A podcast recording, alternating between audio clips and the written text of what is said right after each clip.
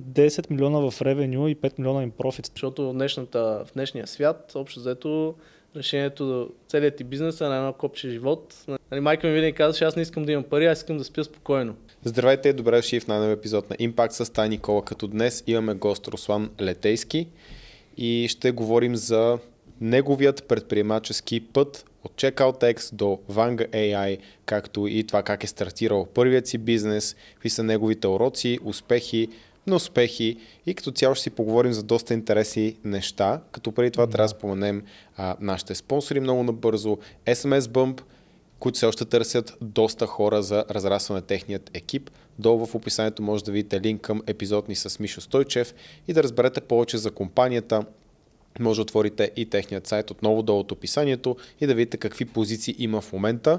Ние с Тан също сме си спонсори. Ако искате да влезете във форма, долу в описанието може да си запазите час за разговор с някой от нашия екип, за да видим дали може да ви помогнем да сте в по-добра форма и да задържите в дългосрочен план. Има линк към Proof Nutrition, нашите добавки и да не губим повече време, да минаваме направо към Руслан. Да, добре дошъл. Здрасти. Здрасти, приятно ми е. А, на нас също ни е приятно и за да е по-приятно на хората, които ще гледат този епизод, трябва да кажеш нещо много грандиозно в началото, за да мога да използвам като тъмнел тук и да може да вкараме колкото се може повече хора да гледат този подкаст и да им бъде полезен. Така ще питам директно, кажи ми някаква цифра. за, за тъмнела. Колко да, Да кажем 8 цифри а, бизнес. Окей, добре. Да. Ще напиша 8 цифрен бизнес в тъмнела. А, супер. Така, Руслан Летейски. Откъде идва тази фамилия? Моята фамилия по принцип е сравнително рядка, Чакъров, ама твоята май е много по-рядка от моята. Откъде идва? Да, фамилията е уникална. А, мой, моя баща, дя, дядо ми са от Македонско и пра дядо ми е ходил много бързо. И понеже е ходил много бързо, все едно, че е летял и са му казвали летето. И даже турците едно време са го взели да е вестоносец и оттам идва летейски. И това е уникална фамилия, която само моето семейство и братовчери, които има в Македония, в Сърбия, а, споделяме тази фамилия. Много яко. Това е, това И- е готино. И успя да си купя domain.com, което много се. Браво. А, супер, откъде си? А, роден съм в София, майка ми е от Варна, съответно съм израснал половината време тук, половината във Варна. Пътувайки, да. Добре, казваш, развил си 8-цифрен бизнес. И искам да започнем с а, твоята история, тъй като има едно така, как да кажа, бе, хората не вярват в успешните хора, хората не вярват в хората, Не, които те вярват някакъв- тези, които са успели сами. Без помощ. Да, нали? те не Винаги вярват в- е Да. Или си схемаджия, или някой ти е дал пари. А пък, щом си от Варна, Да, значи наполовина си схемаджия. Да. Или моряк. Или наполовина схемаджия, да. Да. Ясно е, че тим са за тебе. Кажи, кои, кои, са хората. да, не, сигурно се разбира се. А, да тръгнем от а, там всъщност, кога започна да усещаш, че искаш да направиш нещо по-различно с живота си.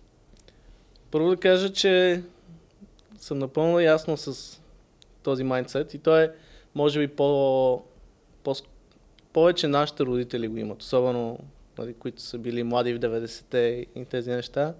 А, включително и моите родители, майка ми и баща ми, мен са ме учили, че малко или много, нали, майка ми винаги казваше, аз не искам да имам пари, аз искам да спя спокойно. И това са две неща, които очевидно а, няма как да, да имаш успешен бизнес и да спиш спокойно в, в нейното в нейното съзнание.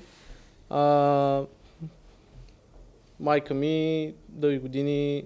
Абе, работническа класа сме. Няма значение какво са работили.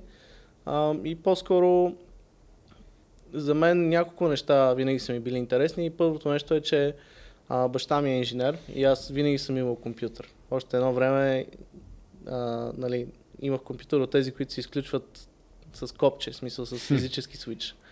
А, и винаги ми е било интересно да се занимавам с някакви такива неща. А, помня, че като бях малък, а, можех да разглобявам, да сглобявам компютъра, вместо да си играя с лего, си играех с това някакви платки, да размятам там такива неща. И така с времето а, почнах да се занимавам с различни тек неща. А, На колко години си започна да занимаваш с различни тек неща?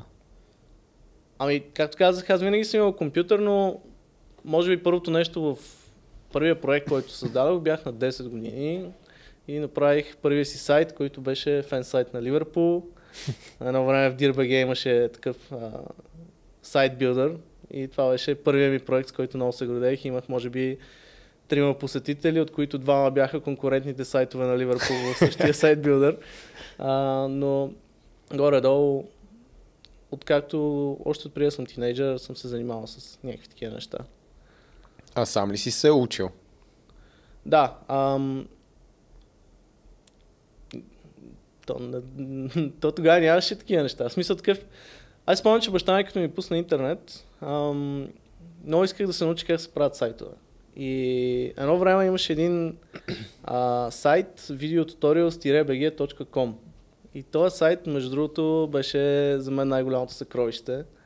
Ам, и там някакви хора показваха как се пише HTML, как се пише CSS, какво е веб дизайн, как се прави дизайн на Photoshop. И това на 10 си го чел.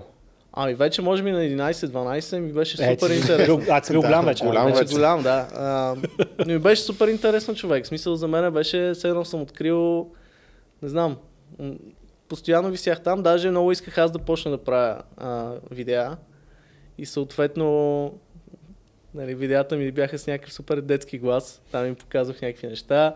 А, ти си правил видеа. Ами те хората му оставиха, защото то беше такъв а, краудфандед, нали? И всеки можеше да качва неща. И те малко ми се дразниха, защото някакъв пишлеме там се мъчи да прави видеа и то да участва. А в крайна сметка ми оставиха някакви уроци, много се гордеех. Имаше един форум, където циклех по цял ден. Всякакви неща. Хората а, беше супер активно.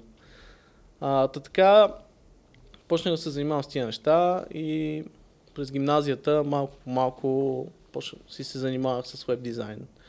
Нали, заедно с училище и други неща съм правил. Имах а, канал за Dota 2, а, някакви такива неща, но... Канала за Dota 2. Да. So, играл си Dota, записвал си или какво имаш преди под канала за Dota 2? Ами, Питам, защото аз съм играл Dota. добре. А, това, което е важно, защото ще стигнем до това как, как стигнах до този бизнес, е, че Мгм. на мен винаги ми е било интересно да си имам мой проект. А, тоест да си развивам нещо. Не е винаги, не е, преди не е било комерциално ориентирано, но винаги исках да, да си правя нещо и хората го ползват и да си го развивам и да си е мое. И с Да време имаш креативна свобода. не съм го гледал по този начин. Просто ми беше интересно. Примерно по едно време бях направил един сайт Eminem България. Примерно някакъв сайт. После някакъв wall server по едно време бях дигнал и такива неща. И мисля, че като бях вече 14-15 годишен, бях решил, че ставам Dota 2 Professional. А, естествено бях много зле и много ме биеха. Затова а, резервният план беше да стана Dota 2 Broadcaster. И тогава направих а, може би едно от първото, нали, сериозно, т.е. бях първият човек, който постоянно се занимаваше с това нещо в България. Тогава имаше AFK TV. Да, знам ги. Си А. работил с тях ли? Да, аз бях един от кастарите там. А, Първо почнах Independent и те ми се обадиха и казаха Аре, и без това никой не те гледа, поне ела при нас. Защото те нямаха, нямаха хора, които да, да бродкастват Dota 2 и така. И такива неща. А, занимавал съм се и полупрофесионално с театър в а, гимназиалните ми години. И горе-долу, станах на 15-16, почнах да ходя по IT състезания с веб дизайн. Почнах да печеля, повечето на които ходех. И така с времето почнах лека по лека да работя като фриленсър и после да работя като веб дизайнер. на още колко години когато- за първи път си започнал да работиш като фрилансър, да вадиш някакви пари всъщност? Ами, може би на 16-17. На 16. Нещо такова. Преди това съм имал един-два проекта за по 50-100 долара, но реално почнах да се занимавам, може би на 16-17 с професионални проекти. Кои ти бяха първите клиенти, смисъл как ги намери? Ами, тук ще направя един шаут-аут, ако има млади хора. За... Аз мога тук и сега. Мгм. А, това е една много яка инициатива, която всяка година в Девин а, има състезание Академия. Даже вече има и за чужди езици, но общо идеята на състезанието е събират от цяла България хора в Девин и ти дават проект, реален проект с реални клиенти и ти казват, давай. примерно с веб дизайн, с видео, с програмиране, всякакви такива неща. Вече има и за чужди езици, между другото. Така че ако има ученици, които говорят езици, също е много, готин, много готино място. И е готино, защото първо за мен аз не познавах никой, който се занимава с тия неща. И аз дори самия си мислих, че няма как да стана дизайнер, защото аз не мога да рисувам. И бях чувал, че Лойк. За да си дизайнер трябва да можеш да рисуваш. И отивах там и се запознах с хора, които го работят това нещо. Видях, че съм най-добрия от, от всички.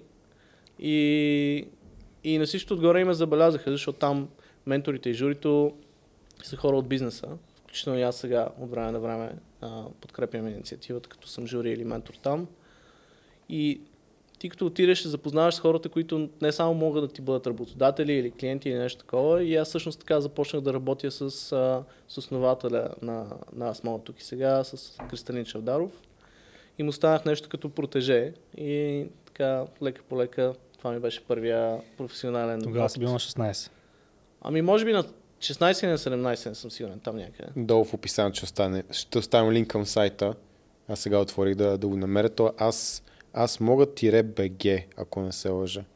Аз тире мога точка BG, ако някой иска да влезне. Това е сайта, а не сме го бъркали. Ами мисля, че да, те там са някои инициативи. Да, е този сайт, предполагам. Да, това е. Да, аз-мога.bg.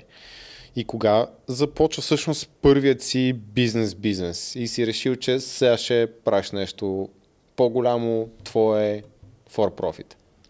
Ами мисля, че всъщност е много смешно да разкажа една друга история Давай. преди това. А, първата ми истинска работа беше в един сайт Учи се, може би сте го чували. Да.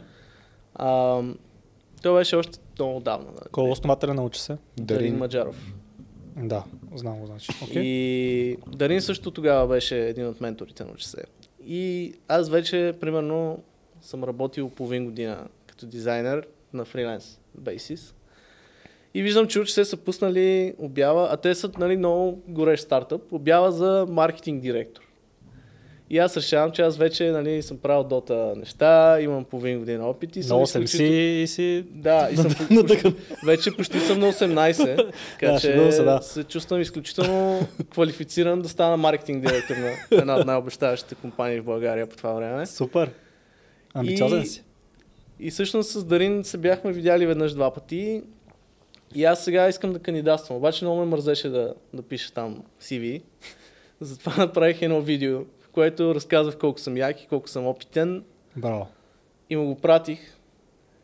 И взеха, че ми се обадиха, ми казаха, добре, ти някъде си нашия маркетинг директор. Очевидно. Но ми казаха, ние знаем, че можеш да правиш дизайн, що не пробваш? Оказа се, че а, технологичния екип има във Варна. Що не отидеш при шефа на екипа във Варна, да видиш, може там да имат някаква работа за теб. И отидох и така ме взеха на работа като дизайнер. И аз всъщност, докато бях в гимназията, дизайнвах, може би най- значителния о- о- образователен проект в България, още докато бях част от... От училище. образованието. И беше супер смешна история, аз не знам как се извърха на земята. Ми бил си различен. Това е много готино, Мгм. между другото, че най-вероятно всеки е направил точно по каналния ред, седнал е написал CV и го е пратил. А ти си застанал с твоето лице и си записал видео. Само това вече те отличава от всички останали и ще бъдеш прегледан 100%. Ето ви един добър съвет за хората, които се търсят работа. Може да пробвате Да се снимат. стратегията. А ти само Да. каза, че си бил най-добре, като си ходил по състезанията и за да печелиш наградите и да се определяш ти самия като най-добре, най-вероятно и те са видяли, че си доста добър. Да, но тотално друга сфера, нали? В смисъл, това беше А, маркетинг да, те позиция. сте взели за... Но виж, те са видяли потенциала. Защото можеше Да. да кажат, то не е маркетинг, не ни трябва. Така е, Да. така е. Но мен и друго ми е интересно, защото още на твоята история, много рано започваш да правиш някакви неща. Примерно на 10-11 влизаш и четеш неща, които някак си не са интересни на 10-11 годишните. Аз на 10 или на 11 Чакахме Се- войната на се зверовете. Питвам да сетя. Да, аз гледах, да, на черно-бял телевизор гледах Action Man и войната на зверовете наистина. А, някакси нямах интерес за това нещо. Карах колело пред блока, играх футбол, баскетбол. Тебе какво те накара? Имаш ли така среда, примерно твоите приятели, като си бил на там 10, 11, 12 и те ли са били като тебе? Защо? Кой те бутна да го правиш въобще това нещо? Ами, пак казвам, аз, аз съм 96-ти набор, да стане ясно. Тоест, моята генерация, ние израснахме с пиратски дискове с Замунда и с някакви такива неща. Играехме игри основно. И някакви неща покрай игрите, нали. Имахме интернет. За нас беше супер интересно как не знам, някакви елементарни неща, като примерно как да откраднеш паролата на 100 човека в Skype и да пишеш, да им влезеш в акаунтите и да, да кажеш, че ще биеш някой от акаунта на някой друг. Смисъл, някакви такива неща. На нас ни бяха супер интересни. Всякакви бъли сме правили. Ага. А, но не Вие знам, сте били, значи. всякакви такива неща, мен винаги ми е идвало отвътре и просто ме е вълнувало. Не съм си мислил, нали, то тогава аз даже не съм знаел, че има такава професия или нещо такова. Не сме си мислили в IT-то има, ще има много пари и такива неща. По-скоро е било, знам, просто беше интересно. Мгм. Тоест не си бил сам, ами твоите приятели също са правили подобни. Ами някой Неща. да, но по-скоро конкретно с веб и тези неща, по-скоро не мисля, че някой от моите приятели се е занимавал. Да, но мисълта ми е, че може да си среда от хора, които все пак са се интересували от компютърджийски неща.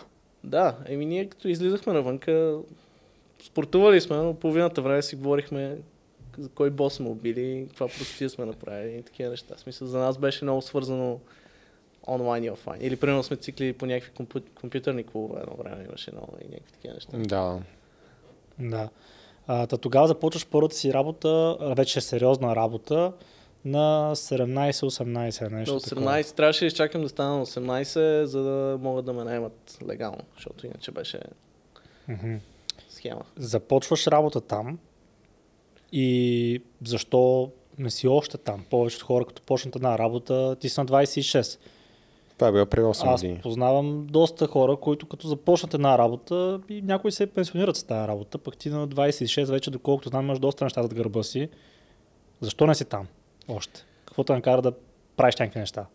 Добре. А, първо нещо, което е важно да се отбележи е, че а, ние като израснах, като израствах, особено когато се преместих да живея при майка ми, бяхме много скъсани от към пари. Мгм. А, тоест не, не е било ти преди, преди подкаста каза, нали, че едва ли не някой може да си мисли, че майка ми и баща ми са ме бутнали. Не е било така. Няма да Има- влизам в компютър, те са имали пари хората. Няма да влизам в детайли. Да, а, но сигурно сме били богати, но имах интернет и компютър, което за мен значи, че не си беден. Ако имаш Да. интернет и компютър, значи имаш, имаш равни възможности. Имаш free knowledge, най-малкото. А, та така. Та за мен, винаги, аз винаги, аз и затова исках да работя, защото трябваха пари, нали, за нещата, които им трябват на 16, 17, 18 годишните пари. Ам, не знам, до някъде едно, аз съм много арогантен, може би. И вече, работейки половин година, малко повече в УЧС, аз а, бях вече решил, че съм много добър. И съм много голяма работа и много добре мога да правя дизайни. И целият свят а, чака аз да почна да им правя техните сайтове и някакви такива неща. И тогава в УЧС един мой колега, програмист, доста по-голям от мен, имаше същата идея, че той е много добър програмист. Мгм. И решихме, Има че конфликт. най-логичното нещо, което може да направим. По-скоро са, Имало е- са, набра... се събрали Така заедно. събрахме А, се като да. Волтрон и А, решихме, добре. че сме толкова умни, че ам, ще си направим наша фирма а, и ще правим сайтовете на хората и те само чакат. Ние, защото сме много добри. И веднага той даже напусна, аз останах в УЧС на половин работен ден. Ам, и, и така и си отворихме нашата първа фирма, каза се Panda Crew. Панда Крю. Панда Крю, защото и двамата бяхме доста дебели, решихме, че сме панди. и така стартира на нашето... На колко си бил тогава? Ами още бях на 18, си спомням, че... Ти много бързо почваш работа, после направо такъв, не, това не е за мен е бизнес. Колко кила си бил? Ами в най-тежките ми килограми, които бяха после, бях над 100 кг. Аз съм 1,75 м. Да, бая съм. Доста. А, но това е друга тема. Да. А, И сега да не говорим си. за- Така сега че, не браво. съм. Да. Браво. А, но да, отворихме тази фирма, даже взехме ня- няколко човека там, двама-трима служители, защото те клиентите само нямат търпение. Даже си спомням, в смисъл, че лятото го отворихме, или нещо такова беше официално офиса. И... И... Вие чак и офис, и служители, вие на А това е било играете. 2014, ако сметката ми е правилна. Да, нещо такова. Окей. Ам, Аз съм и още и в училище. Аз съм, Добре. ставам 12 клас. Завършваш. Абитюрент. Не, то- това е 11 срещу 12 клас. започва. Значи не си бил на 17 още? Не, на 19 завърших аз. 19 А, ти по-късно си завършил. Не бе, той на 7 си е тръгнал на училище, ти си 12 клас на 19. Аз А, знам, защото аз съм тръгнал на 6 и бях непълнолетен на баба ми. Да, не знаех да, дали аз ще съм ме пуснат. По-рано, да, разбрах. Окей. Да. Ам... Та, едно от най-смешните неща беше, че една от моите служителки ми разказваше как е казала на баща й, че днес шефа не е в офиса, защото е на първия му учебен ден. Това беше, беше много абсурдно. Къде е шефът ти ми той на училище? Беше супер абсурдна ситуацията, а, но като цяло беше супер арогантно от наша страна и супер безотговорно, защото ние нямахме пари. Тоест, ти като стартираш някакъв бизнес, ако искаш да наемаш хора, нали, ние имахме там няколко клиента, които ни бяха казали, че ще ни дават проекти, но ти трябва да имаш някакъв буфер. Ние такова нещо нямахме. И естествено, много бързо някакви проекти излязоха out of budget, излязоха out of scope и много бързо се забатачихме. Мъчих се да ходя да продавам, ходих че, четох за cold calling, нали, за селс, направо от врата на врата. Отивам на някакви заболекарски кабинети и им казвам как ще им направя много як сайт само за 2-3 хиляди. Ай, те ме гледат тия хора. Ти ли си? Някакъв ученик на 18 отишъл там да им чука на вратата на 19. Беше помня сега на, на вица, където някой звъни за криптоконсултация mm-hmm. и му дига от среща страна консултанта и, и шепне, здравейте, какво става той? Ми за криптоконсу... криптоконсултацията, ма що шепне? Те ми в час сме в момента. Да. И? Ами, като цяло беше супер голям фейл този бизнес. А, беше много голям фейл, защото ние нямахме никаква идея как се прави бизнес. Имахме трима човека, на които трябваше да почнем заплати. И ние нямахме никаква идея. А те в кой клас са били? Те си бяха възрастни. Да, шегувам се. Беше много, беше много тегаво положение. Аз някакъв момент си спомням, тогава бях почти откраднал Opel Astra на баща ми, която беше по-стара от мен. А, и в някакъв момент стоеше на паркинга, защото нямаше пари за, за бензин и такива неща общо взето. И спомням, че примерно обядвахме горно Оряховска скара, шаут-аут, всеки ден. в продължение на месеци.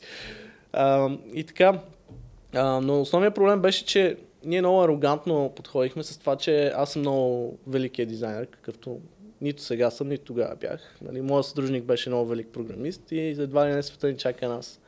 А, но всъщност ние въобще не се замислихме за клиентите, какво, какво имат нужда. Да. Ние мислихме ние от какво имаме нужда и ние какво искаме да правим. И като някой не искаше да ни даде хиляди левове за нещо, което не, не му трябва, ние обяснявахме как България никой не плаща и някакви такива неща. Нали? Да, Вместо- т.е. други са виновни, а не Рационализирали сте. Да. И ми е интересно, ситуация. добре, вие имали ли сте някакъв нещо, което да ви подсказва, че има клиенти, които търсят това нещо? Тоест, имали ли сте вече някакви приходи, които влизат или сте решили, почваме бизнес, той напуска работа, ти минаваш на половин работен ден. Има ли сте някакъв инкъм от клиенти странични извън вашата работа? Много малко. В смисъл, имало е някой страничен клиент, но по-скоро беше такъв йоу. Да, не сте такъв- валидирали им директно. Директно скочихме, което между другото, ако някой се чуди дали да стартира бизнес, за мен е най-подходящия начин е първо да валидираш като Мгм. сайт хъсъл. Да, ние така сме го говорили, да. Просто защото истината е, че повечето бизнеси се провалят. И по- повечето бизнес, повечето бизнес идеи са тъпи, повечето екзекюшени са зле. да. И ти трябва да си окей да, да се провалиш. Тоест ти трябва да приемеш, че най-вероятно ще се провалиш, ще научиш някакви неща. Ам, и в някакъв момент, в смисъл трябва да имаш някакъв буфер. В смисъл Мгм. такъв, последното нещо, което... Аз спомням, че говорих пред, пред едни ученици ам, преди няколко месеца и точно това им казах. Стартирайте колкото може по-рано, обаче не взимайте спестяванията на баба ви и не събирайте инвестиции от близките ви хора и такива неща.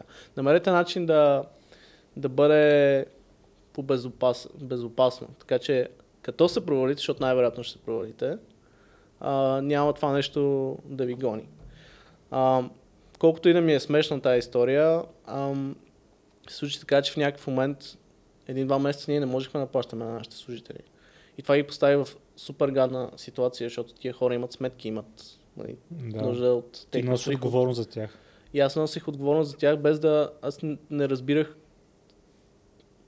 цялата отговорност, която носи. Мгм. И това е нещо, което до ден днешен ме е срам от това нещо. В смисъл, разказвам го, защото надявам се някой да го чуе и да не е същия а, Конска паци. конска паци или нещо друго, но истината е, че ти, когато си работодател, ти носиш отговорност. И трябва да можеш да я носиш тази отговорност. И особено когато завличаш други хора със себе си. Защото ти, окей, ти искаш да пробваш нещо, ще, ще си щупиш главата, това е супер, ще научиш някакви неща.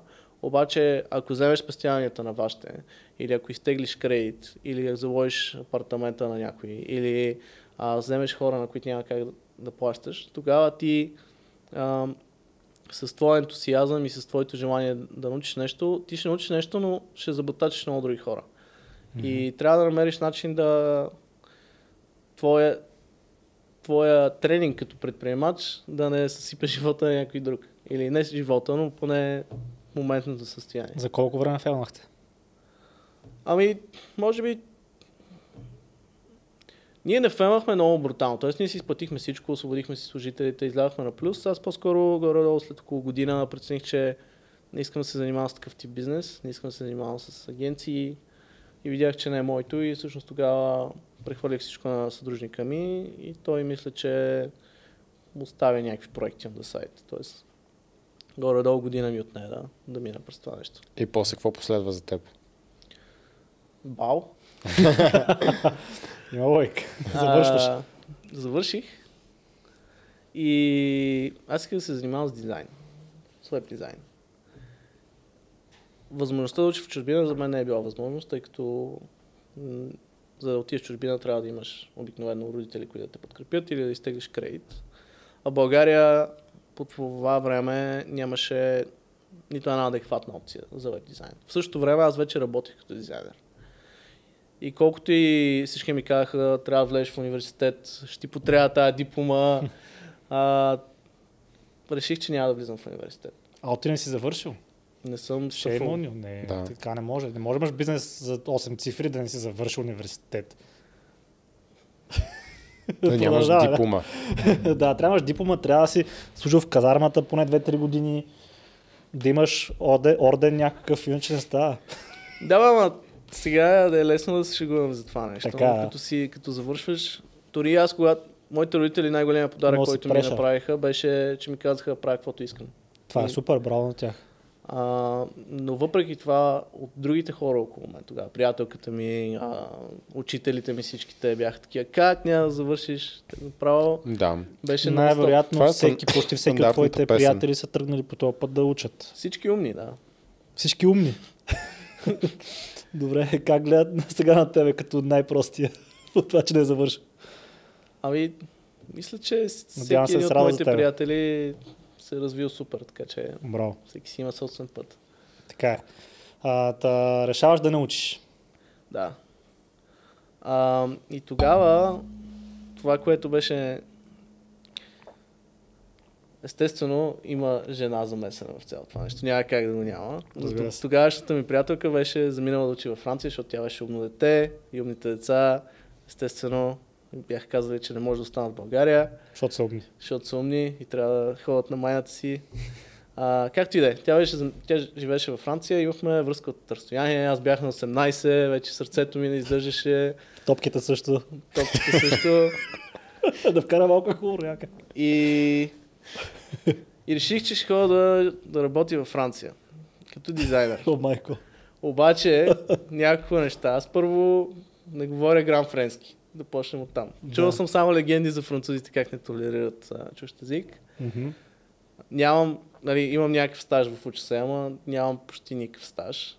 Нямам висше образование. И искам да отида да работя и, и съ- съответно и не съм и там, нали? Аз не мога да си позволя да стоя там, да ходя да си търся работа. И си казвам, добре, аз от България, от София ще си намеря работа във Франция, в Мгм. Париж, ще ставам дизайнер. Почнах да кандидатствам, сигурно съм кандидатствал в- по всички обяви, които е имало в, във Франция. И не само, цяла, цяла Западна Европа. Ги разпамих, стотици обяви. Двама човека ми отговориха, от може би над 100 и нещо. А, два стартъпа. Единият стартъп директно ми дигнаха и почнаха ми говорят на френски и аз бях такъв като неандерталец, те ми затвориха. Другия стартъп, един пича грек, който беше Chief of Design на компанията. Много ми, много ми се изкефи, каза супер, ние сега ще експандваме, ще ставаме международна компания, даде ми задача, аз я направих. И тогава всъщност на 20, аз спомням, че ми беше 20 рожден ден на 28 януари. И той ми прати един билет 3 дена по-рано и вика, ела на интервю в Париж. И аз съм такъв, як, супер. И хващам си раничката, отивам там, убих ги. В смисъл, направо ги, скрих им шапката и взеха, че менех. И ми казаха, имаш нали, след една седмица си там, аз такъв се чуя какво се случва. Аз примерно съм си спестил 1000-2000 долара, нещо такова, the time. И сега вече смятам как, как ще оцеля, защото трябва, трябваше, си спомням, че месеци нещо нямаше да получа заплата, докато си взема първата заплата. Да. И още трябва да си намеря квартира, такива неща. Взех си багажа, отидох във Франция, нямах никъде къде да спя, защото не можа да си намеря апартамент. И спомням, че две седмици спах в някакъв китайски хостел там, с някаква китайка. Беше много странно. И така, и лека по лека се установих в Париж. Найс. Добре. А, и тогава си бил с твоята приятелка, не така? Затова е заминал за там. Да, нещо такова. Тя учеше в друг град, но беше сравнително близко. Беше много по-близко от България. Така, и това ти е, се води втора работа, нали така? Да. Окей. Ако броиме Без да броим агенцията, фирмата. да, ако броим агенцията, трета. Добре. Аз Трето през това време бях правил да и доста фриленс неща. Тоест, да. аз никога не съм оставал без проект. В смисъл такъв, особено тогава правих поне по два проекта at a time. Нали, правил съм и други проекти за щатите, за някакви такива. Тогава открих Upwork. Изкарах Е, ти си фанал още началото на Upwork. Да, То даже не се беше- казваше Upwork тогава. Не, вече беше станал Upwork. А, окей. А, Добре, от тогава, като взех да изкарам някакви 20 долара на час и бях, о май гад, нали, това беше То това коя година е било? 2015 някакви. 2,15-20 долара на час. Да. Е, ма ти като си фрилансър имаш по-висок рейт, отколкото Да. не Да. работиш. Но и не работиш Да, на 8 часа. Просто сравнявам за тогава, най-вероятно надника България май беше около 25-30 лева. Просто да, да кажа как... На да, ден. Да, да, на ден, да. Да. На ден, аз надник, не, не, на частник. Та надника беше 25-30 лева. Ти си правил 20 долара на час на 20 години. Тогава долара беше към лев и 80-90. Да, просто да дам съпоставка как хората, които са мрънкали през това време, които са примерно вече на 25, на 30 години, са съкъла си с въз... малко повече възможност, отколкото някакъв 20 годишен там, който е първа започва. Просто да, да ви дам съпоставка, че някакво дете тогава е скрило шапката. Просто така намеквам, казвам ви го. Да, в смисъл и за мен беше Тоест е възможно. много, много яко. Мгм. Беше много Очевидно голямо. обаче не си в Париж вече. Да, Нещо, да нещо, кажа аз. нещо пак се е объркало. Какво стана? Ами, първо, аз работих в една компания, която се казва Safe. Няма да влизам в детайли с какво да занимаваш. Ще кажа, че беше, може би, най-перспективният стартъп в Франция. Там много милиони, чудеси. Тая компания, както беше много милиони напред, изведнъж стана много милиони назад. Опа. Дойде френския съд, каза от днеска, защото ние бяхме 500 човека, нали? Те не могат, там не могат да ги уволнят. И казаха, еми, сори, ама компанията фалира, ние тук ще ви плащаме заплата няколко месеца, спасявайте се. Това беше след, на- след една година, нали, като Мгм. работих там. И аз а, си намерих друга работа в Париж. Тогава вече бях много горд, че ме направих Head of Design. А, Ехе, пак на стартъп. пак стартъп, но в, моя, в тяхна защита аз бях единственият дизайнер, така че бях хият сам на себе си, но много се гордеех в тази титла. Ам, работих и в тази компания, тя се казва Cactus. И след известно време това, което се случи, беше, че един от моите колеги откри дропшипинга. Мгм. Това е примерно 2017 година. И ти си му помогнал да си купи ламбо. Това е не на него, но на други дропшипъри. Добре. Но той човек изведнъж, аз примерно съм правил няколко хиляди евро заплата. И той човек в някакъв момент почна да ги изкарва тия пари на ден. И аз... И между, той си идва на работа такъв, работим си и само чувам, Shopify има един чечинг саунд, не знам който го е чувал, който Да. е... Чекира. Абе, звука на парите е общо взето. Да. И само това нещо по цял ден го слушам, как той само прави поръчки, докато въобще не си гледа телефона и си работи по някакъв друг проект. И изкарах така един-два месеца, казах му трябва да ме научиш и показа ми дропшипинг и всъщност така стартирах един дропшипинг бизнес, Мгм. а, с който беше възможно най-елементарният дропшипинг бизнес, който купуваш някакви, т.е. не купуваш, продаваш някакви неща и някой като си ги поръча, отидеш в AliExpress, бота отива в AliExpress и ги поръчва и ги изпраща Автоматично е на... направено, така ли? Еми, полуавтоматично, общо взето. Смисъл, Да. Има, ако не е там, какъв ти беше продукта? Или а, продуктите? Ами аз почнах първо с General Store, после това, което се фокусирах по-скоро бяха женски неща, в смисъл такъв някакви гримове, не, не гримове, ами някакви четки. Най-големият ни уинър беше една преса за коса, която а, беше с някаква пара там. И... Мгм. И тогава на колко години си имам чул, ще говори за неща, които се разят години, пък май не са години. Ами тогава съм на 21 вече. Да, това е само за една година. Ти сменил две работи в Париж За две години и смених две работи и бизнес, започнах дропшип. дропшипинг. Да. Да. Тоест за една година си живял живота на няколко, на, на много хора, които за цял живот всъщност не правят нещо такова. Супер. Добре. И? Стига, в смисъл, само да отбележим, че нали, годините си години, някъде да изживееш 5 години за една. Не, мисълта ми е, че а, доста неща си направил. Примерно има хора, ще познавам много такива, които за една година, не, за цял живот са смели две работи. Това имам предвид. Докато и, и ти се фокусираш върху, не че е лошо, но се фокусираш върху само едно нещо. А ти като за една година си минал през, а, първо отиваш в България в Париж, което само по себе си... Голяма си е, промяна. Да, промяна, стрес, запознаваш с нови хора и така нататък. После започваш някаква работа. А, и, и не каква да е работа е, в компания, която е доста просперираща и обещаваща, доколкото разбирам в Париж, сейф. Така, тая компания е за милиони. Фалира. Какъв what the fuck. Почваш втора работа, която вече забравих всъщност каква беше, някаква по-малко компания Head беше. Design. Да, а, така. И същевременно започваше дропшипинг бизнеса. Това ми е идеята, че не си заспал. И М. просто, просто аз, докато разказваш историята, извличам някакви неща, да мога да покажа на хората, че не може да очаква човек да постигне това, което ти правиш, ако стоиш една година и си бъркаш носа и такъв, ами аз съм head of design, в смисъл, свърших си работа, всичко е точно, успях, мамо, виж ме. Не става така. Да, ам, мисълта ми е, че не е задължително да си сменеш работата постоянно. Да, да, така. е. Аз А, примерно съм смел работа на стоп. Примерно сега, в сегашната ми компания съм 4 години. Толкова неща съм научил за 4 години. Нали? Не е Да. нужно да, да сменеш, но трябва да... То да по-скоро да си дуър, да, да блъскаш. да, По-скоро да, това, си което ден. станеше пред е, че си ден. Мгм. Защото ти можеш да стоиш на едно място и да си стоиш на тази позиция цял живот. Може да си в една компания, но да растеш. Мгм. Може да имаш страничен проект, който да е свързан с бизнес. Може да е личен проект, да е свързан с хоби, но да се надграждаш като Да, човек. тоест, ако нещо не свърши, ако нещо не се случи, ти намираш решение. В смисъл, хлъзгав си. това, това ми е идеята. Да, между другото, нещо друго, което... нали, Аз не съм правил само това, нали? Също се научих да програмирам горе в тия две години. Ето за това говоря, да. А, То предполагам, че като стигнем до, до checkout текст ще кажеш за кодирането. м, да. А, та да.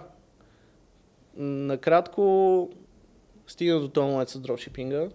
А, тогава имах възможността да изкарам, нали, да оцеля Winner, изкарах сравнително добри пари. Тогава за мен, нали, нормални пари. И реших, че си напусна работата, защото аз вече съм голямата работа. Нали? Малко дежавю. А, напуснах си работата и също така като цяло в личен план и живота в Париж и въобще цялата тази история усетих, че не е моето и реших общо взето да търся себе си, може би, и просто изоставих всичко, което имах в Париж и се върнах в България да почна на чисто. И като част от това нещо, а, също дропшипинга не беше моето, защото аз много обичам да се занимавам с софтуер. Мгм. И също така, а, нали, сравнително добре ми се получаваше дропшипинг, дропшипинга, но някакви хора бяха много по-добри от мен. И другото, което е, много хора тогава се насочиха към това нещо. И аз бях такъв, добре, като всички търсят злато, аз винаги искам да продавам кирки. Защото съм чувал, че това работи много по-добре. И реших, че всъщност мога да правя плагини за Shopify, вместо да се занимавам с дропшипинг. И така стартирах сегашната ми компания Eri Digital, така се казва самата фирма. А, и другото, което е, понеже в този стартъп свят, нали, всичко е с големите идеи, милиони амбиции, аз си казах, няма да имам никаква идея. Просто искам да пробвам да правя пъгини. Почнах с един много елементарен upsell плагин, казваше се Upsell X, пусна го и, и така, стигнахме до момента, в който почнах да се занимавам с, с, с uh, Shopify неща. И как, как се справи този Upsell X плагин? Успешен ли беше? Аби, беше стигнал до някакъв етап, където изкарваше едно 2000 долара на месец, което за мен беше достатъчно. Нали, първо, аз бях се научил малко да програмирам по това време. Мгм. И това беше първият проект, който започвам от нулата. Тоест за мен беше много голям learning experience за това как се прави софтуер от нулата. Нали, как, как да го програмирам, да го дизайна, да го маркетирам, да го пусна. Ам, А сам ли го прави? да, общо взето изцяло сам. Абсолютно всичко. Okay. Ам, и връщайки се в България, другата интересна история е, че един от моите по-ранни ментори, Жоро Миленчев, който се занимава с, по-скоро с бизнес, с слухови апарати, а, се виждали, аз му разказвам за плагините и за тия неща и че съм спрял да се занимавам с e-commerce, но тогава си мислех, че за да разбирам клиентите, трябва да имам някакъв бизнес и в електронната търговия. Няма как само да правя инструменти за търговци. И той вика, абе, аз имам много, една, много, много гениална идея. Естествено беше супер глупава идея. Той вика, той принципно е много добър бизнесмен, нали съм научил много от него. Но конкретно тази идея беше малко... Той вика, има iMac, където продават всичко, има eBack, където си купуваш а, продукти. Дай ще направим също за, за Healthcare, ще го направим eMed BG. Ще направим онлайн аптека. Супер тъпа идея. Значи някой, ако, ако не е фармацевт, не се занимавайте с аптеки. Много е... Трудно е. И ние толкова яко се хвърлихме, че вече тръгнахме да гледаме регулации, да си нямаме фармацевт, някакви такива неща. И в някакъв момент ние осъзнаваме, че този бизнес е много труден. А, нали, че много тънки марджини, трябва ти много голям оборот и някакви такива неща. Но няма значение. Едно от нещата, които бяха, беше, че аз бях решен, че тази аптека ще е на, на Shopify. Обаче по това време Shopify а, не позволяваха много методи за разплащане. В Стандартните методи за разплащане, които са в България, не бяха, те още не са available в, в, а, в Shopify. И ние нямаше как да процесваме плащания в Shopify. И понеже аз бях много твърдо решен да, да го направя, просто им супер много им се ядосах и за една седмица им ребилднах цялата чекаут система, само На и само за да тръгне с моя метод за плащане. Като ти си го накодил пак сам. Да, Ти си го накодил и... Тоест ти си накодил собствен такъв чекаут за Shopify. Така ли? нещо. Процесинг система. Да, да, реално беше чекаут, т.е. Да. вместо... Доб- Добре, но това е сравнително сложно да се изкоди. Значи, За винаги, човек, когато, който няма опит. винаги когато правиш а, прототип на нещо, в... много е лесно да направиш за една седмица MVP. Мгм. Много е трудно да направиш продукт. Тоест, аз това, което направих, исках да видя дали ще работи.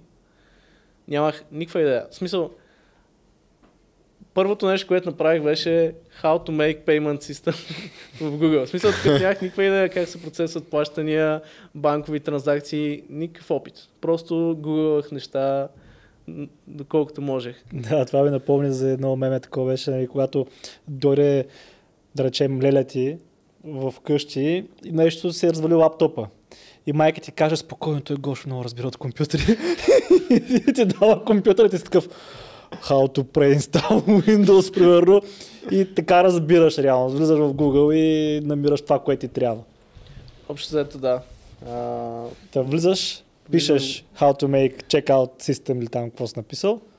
Да, общо взето 1200 Google Search по-късно направих един прототип и така се роди Checkout Text. Просто си мислих, окей, Значи сигурен първо имаше upsell X, след това checkout X, така?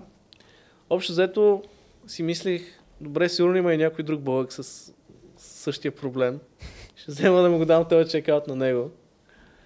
Ам, и всъщност а, почнах по този начин. Идеята ми беше да просто да мога да връзвам някакви български методи към Shopify. Това ми беше цялата идея. Мгм. И ти как като някой реши да използва твоя чекаут, какво, какво, е- какви са били условията? Някакъв процент, предполагам, от а, продажбата или? Да, а, това, което Shopify прави, е, че когато процесваш с тях, те взимат 1-2% от, от парите. Но понеже не минаваш през техния чекаут, аз просто направих същия бизнес модел. Да, 2% през твоя чекаут. Да, реално беше 1%. А, браво. Подбил Но- си цената. Но Това е добре. да, в смисъл, аз даже по-скоро си мислих, в началото си мислих да го продавам е така като one-time fee, някакви такива неща. Ми добре, че не си. Но по-интересното беше, че аз в този момент а, исках да си партнирам с а, един от най-добрите ми приятели от детството. Той е програмист. Аз му казах какво ще правим. Той ми каза, това е супер голямата потия. Ня, не, няма да Кой ще иска да го а, ти, ползва? Това е а, сложно. а, ти какво си му казал толкова? Ами не, в смисъл той, точно в този момент той се беше включил да ми помага с UpsellX а, и трябваше да е нещо като CTO. Но това, което се случи е, той като видя какво искам да правим и беше такъв, това никога няма проработи, не е креативно. А, плюс това, нали, той също има арогантни черти, въпреки че го обичам краси. А, ми каза, аз не виждам ти каква, каква стоеност добавяш, затова ще си правя моите неща, спасяй се. И аз бях такъв и хуш, си го направя сам, нали? Ще гугълвам неща, ще стане по-бавно. И тръгна да го правя този чекаут. Вече това е 2018 година някъде. Почвам реално да се занимавам, може би, април, март, май, нещо. Да, ти през това време си дропшипваш, нали? Смисъл, Не, не, дропшипинга го спрях. а, откриваш пари. Ами бях изкарал достатъчно пари да... А, ти си си спестил, си имаш буфер, така да Имах буфер и UpsellX изкарваше достатъчно пари да си плащам сметките общо. А, окей, добре. А, и UpsellX, докато, докато пише чекаута, аз съм и съпорт на UpsellX, нали, защото аз правя всичко в тази фирма. Аз съм, кой сам съм си шеф Records. Да. И един от моите клиенти, такъв нещо тръгва в UpsellX, почва да ме храни супер много, колко ми е тъпо естествено. и аз трябва да го отговарям там и си говорим и той ми вика, абе, няма ли как да, да направиш по-спърче upsells в, в, в, в твоя плагин, защото това много добре ще работи. А то в, в по-спърче upsells какво представлява? Идеята е, че когато си купуваш нещо, а, примерно купуваш си, дай някакъв пример за Протеин. Протеин. Окей. Okay. Купуваш си протеин и като си купуваш протеин, много хора нямат шейкър. Мгм. И страхотен крос-сел би било, било да им продадеш шейкър. Обаче не искаш да го правиш преди да си купиш, защото те още се чуят, трябва да ми този протеин, какво да си купя. Идеята е, че той отива потребителя на чекаута, въвежда си данните, дава си адреса, дава си кредитната карта, вече си е купил протеина и тогава вместо му покажеш мерси за поръчката, му казваш, Той вече е платил, така ли? той вече е Да. платил. Мгм, Окей. Казваш, чакай брат, тук има един специален Impact Special Edition Shaker, Мгм. само за тебе, ако го купиш само сега, е на половин цена и му даваш един бутон, който е купи сега. И в момента, в който го натисне, ти вече имаш кредитната карта. Да, ти си му записал данните. То просто one click. One click, One click sell. чарджиш, взимаш му, парите, взимаш му пари за това нещо втори път, но той не трябва да прави нищо друго. Да, това е хитро, яко е. Защото И- и... значи, трябва да се даде пак нали, данните на карта, той ще откаже 100%. Но това, Ако, ако супер. преди това се прожи да му го продадеш, не че не работи така, но в тази е ситуация, да, може да се разколеба, ли, кажеш само мен къв шейкър ми трябва, зелен ли, оранжев ли, викна го жена от другата стая, спестяваш му забрави, че, максимално си, мисълта. че иска си го купи, да. Действаш на импулса, да. Окей. Да. И другото, което е, че ай, после може да поговорим за потребителската психология, но вече когато си купиш нещо, хората се вълнуват вече, нали, че ще им дойде протеина, вече шейкър. сделка с вас. Да. Ам, Представя си мускулите. да, и, и, работи доста добре това нещо. И аз правих, смисъл това в Shopify някъде да се случи, защото техният чекаут е заключен. И аз се си мисля, викам, пичаш, аз тук правя един чекаут the site и мога да ти го направя това как, както си го представяш. А, и то всъщност тогава се роди, защото целият бизнес модел. Той ми вика, добре, искам го, колко ще ми струва. И аз го питам, колко пари правиш на месец? Той ми казва, ми в момента около милион на месец ми е оборота. И вика, колко плащаш на Shopify? Той ми вика половин процент. И аз мятам, че това са 5000 долара. И съм такъв, добре. няма да ти вземам никакви пари за разраб... до разработката. Само ми предплати за един месец това, което аз ще ти взимам. 5000 долара. И имаме сделка. И аз съм такъв, той никакъв шанс да ми даде 5000 долара е така. И печалята ми праща 5000 долара в PayPal и аз съм такъв holy shit, нали? Аз така вече съм готов да гремя шампанското, вече съм успешния бизнесмен.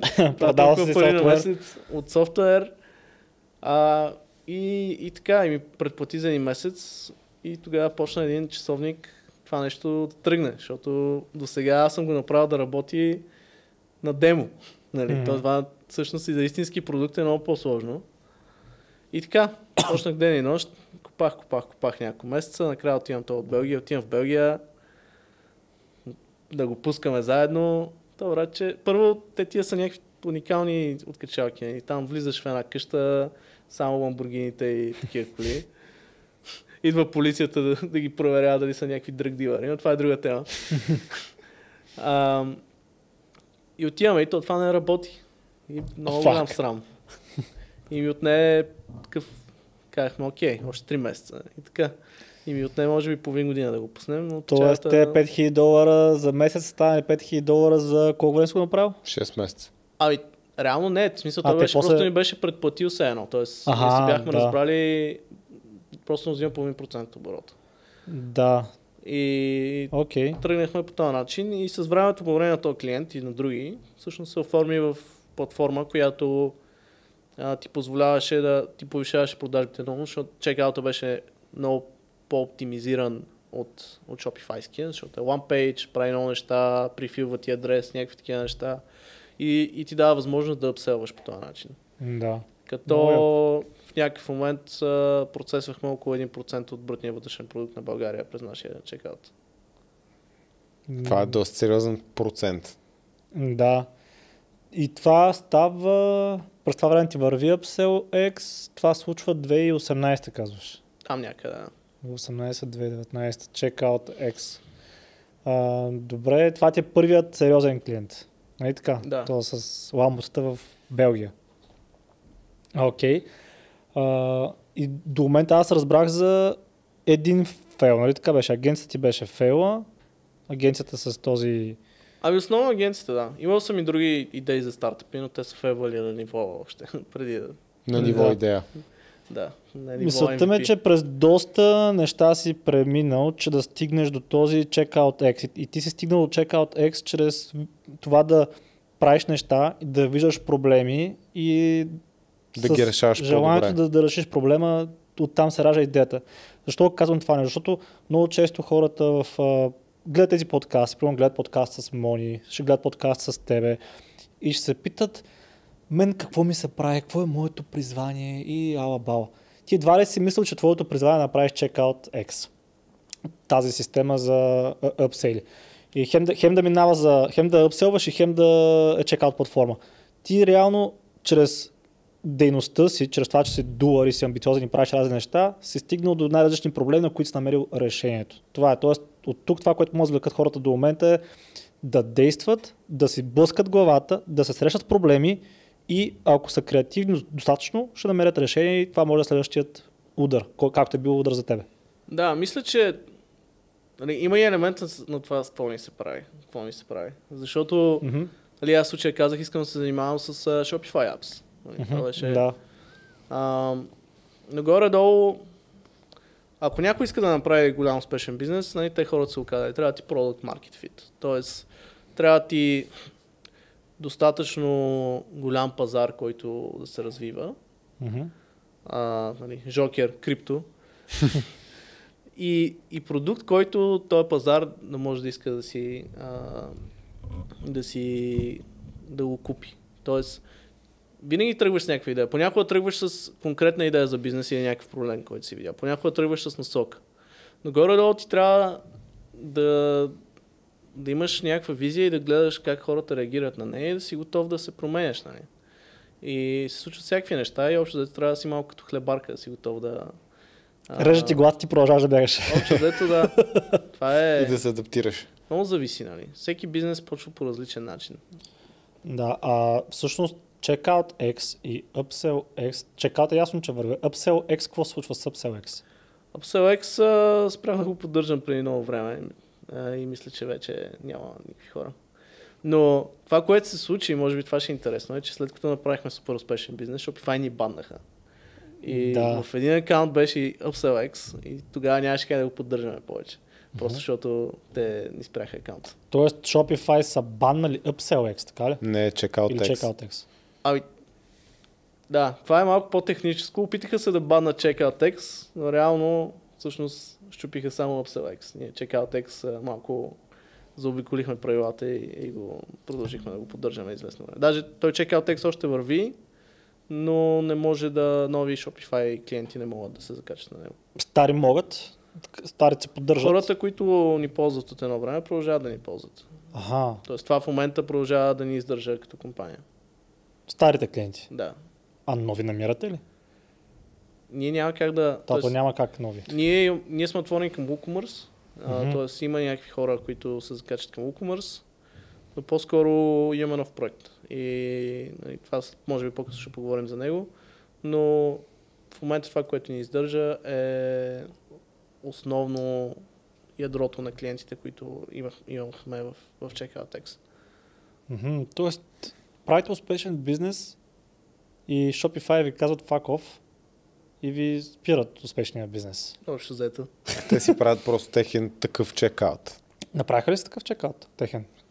Ами, те си правят много неща. За тях, нали, първо, в, не знам ли в тяхна защита, на мен ми беше ясно още като го правих, че това нещо е на линията. Нали, не е незаконно, не е против правилата им, но съм, бях сигурен, че няма да се изкефя. Защото първо това, Защото и реално вместо те да вземат процент да го вземаш ти. Нали така? това е едно от нещата, но ние бяхме склонни да намерим начин те да си взимат процента. Нали. Това Да, те просто не са говорили никакви преговори с вас. Те са какви сте.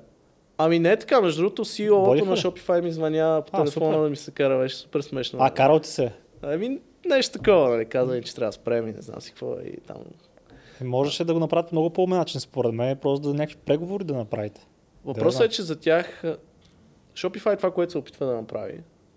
те, искат, те казват, те искат, ние искаме да сме операционната система на един а, електронен бизнес, на един онлайн бизнес. И Да. плащанията са в ядрото. И те много държат те да имат контрола на това нещо. Ага. И те сега развиват wa- wallet решение, ShopPay, правят много Да. яки неща. Те са ви и разглеждали всъщност- като паразит. Те ни разглеждаха като паразити нещо, което им пречи на тях те да си Да. развиват тяхната платформа. И аз го разбирам това нещо. Опитахме се да намерим начин да да живеем заедно, съжителстваме на, на Като техния един гръб, истински кърлеш. като един истински кърлеж. Но, Не станаха нещата и а, в някакъв момент преценихме, че и те си промениха правилата няколко пъти.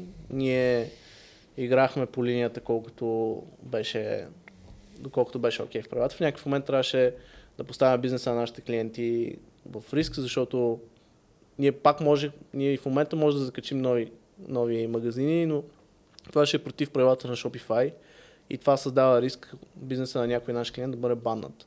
Мгм. Защото в, днешната, в днешния свят, общо взето, решението, целият ти бизнес е на едно копче живот на някой индиец някъде. Нали, дали ще е Facebook, дали ще е YouTube, дали ще Да. А, Shopify.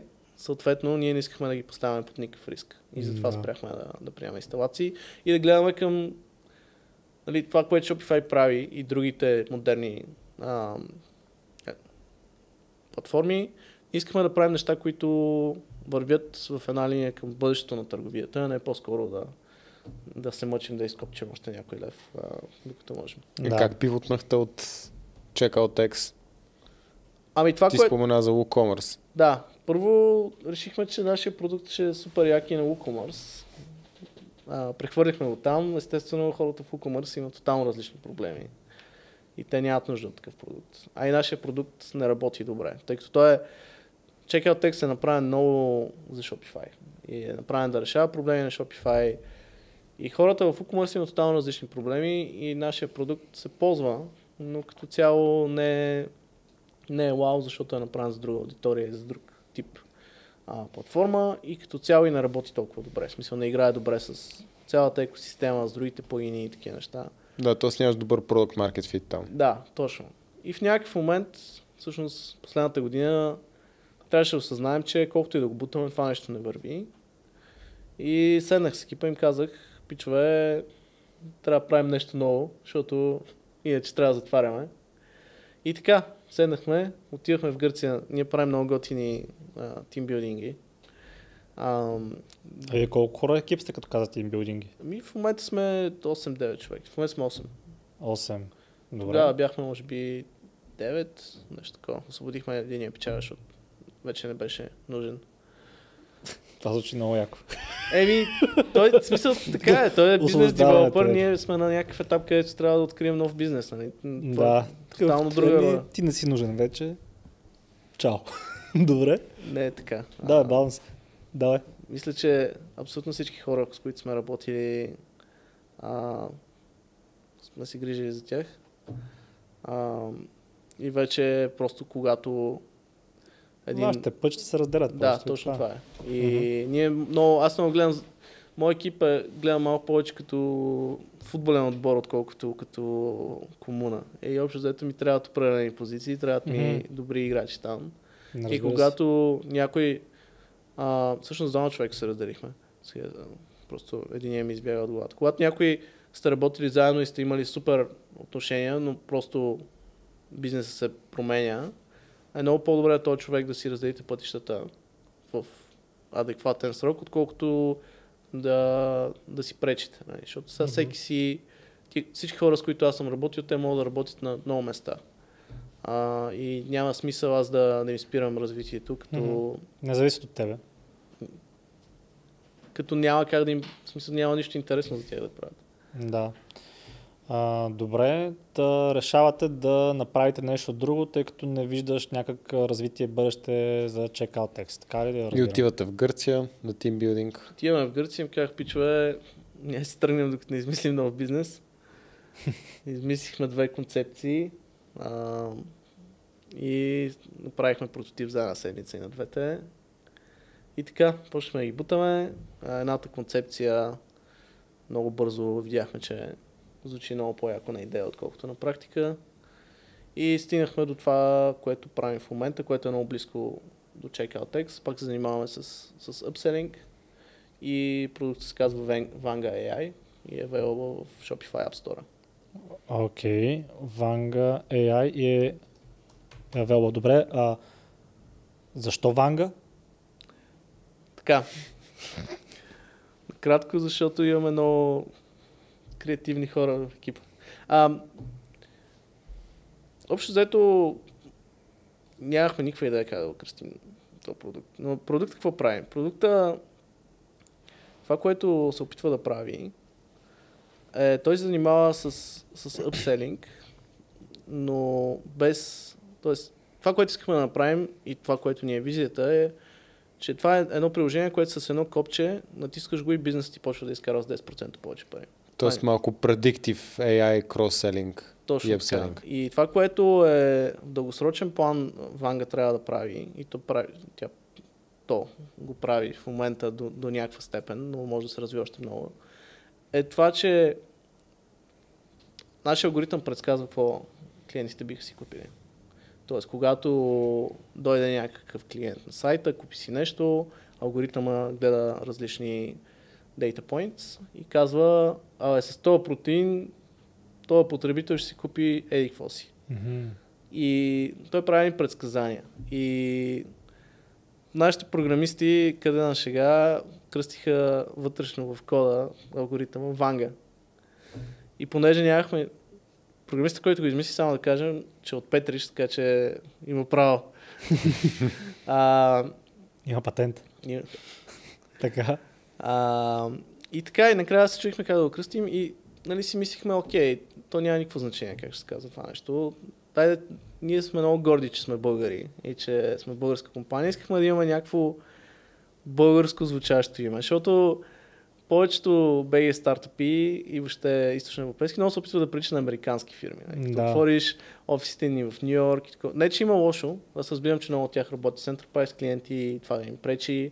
Но в нашия случай ние винаги сме били много източноевропейски и българ, български в културата ни. Mm-hmm. И искахме това нещо да имаме някакъв, а, как, как се казва на английски, egg, за, за самите Да. си нас, където някой българин, ако го види, да, знае, да знаеш, че това са българи. да. Те са наши. А, Та така е. И искахме да онърнем цяло България.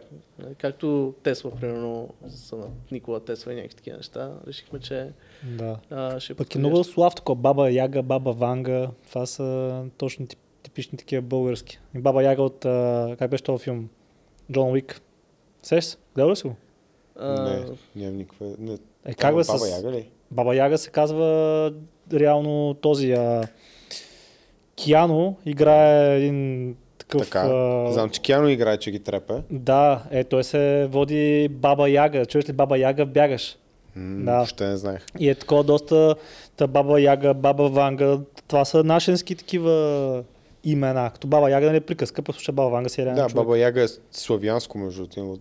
Като Да, цяло, цяла център, Точно, Централна да. и Източна Европа. Бе разпознаваемо, ме ме кефи името, но, Именно ме кефи. но има ли хора, които не ги кефи? Защото Има, да. има а, сентименталност. особено, нали, това, което направихме, че след това го създахме, за нас въобще не е хрумво, че някакви хора може да го приемат за офенсив. като инсулт, да. А, но сега вече Късно е. късно е. А, нали, ние не искаме... Напротив, това, което подготвяме е, че искаме да имаме... Ние в момента нямаме ник... нямаме кой знае колко интересно. Едно от нещата, които бихме искали е да хората се зачудят, що се казваме по този начин, да разкажем за Баба Ванга и да пратим хората към истинската история и евентуално към групите и тия неща. Тоест, ние се надяваме по този начин поне малко интерес да привлечем. А, но сега всеки си има виждания. А, ние, това, което мога да кажа е, че ние нямаме никакъв финансов интерес и комерциален интерес това нещо. Нашите клиенти са в щатите. в Европа. Да, това някой ще каже, аха, Баба Ванга ще купя. Никой не, не е чул това име и като цяло по-скоро искахме да покажем, че сме българи и да... Да. Да. Да то- ползвате име, което да прославите малко повече, да покажете като символ, че се гордеете с това, откъде сте и с историята и така нататък. И Точно. пак е на платформата на Shopify. Да, а, иронично. Просто защото в момента това е... Като цяло в електронната търговия има една война.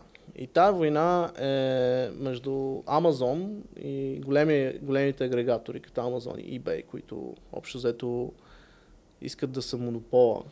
И малките независими търговци. Те естествено, дори малките независими търговци ползват инструменти на големи компании.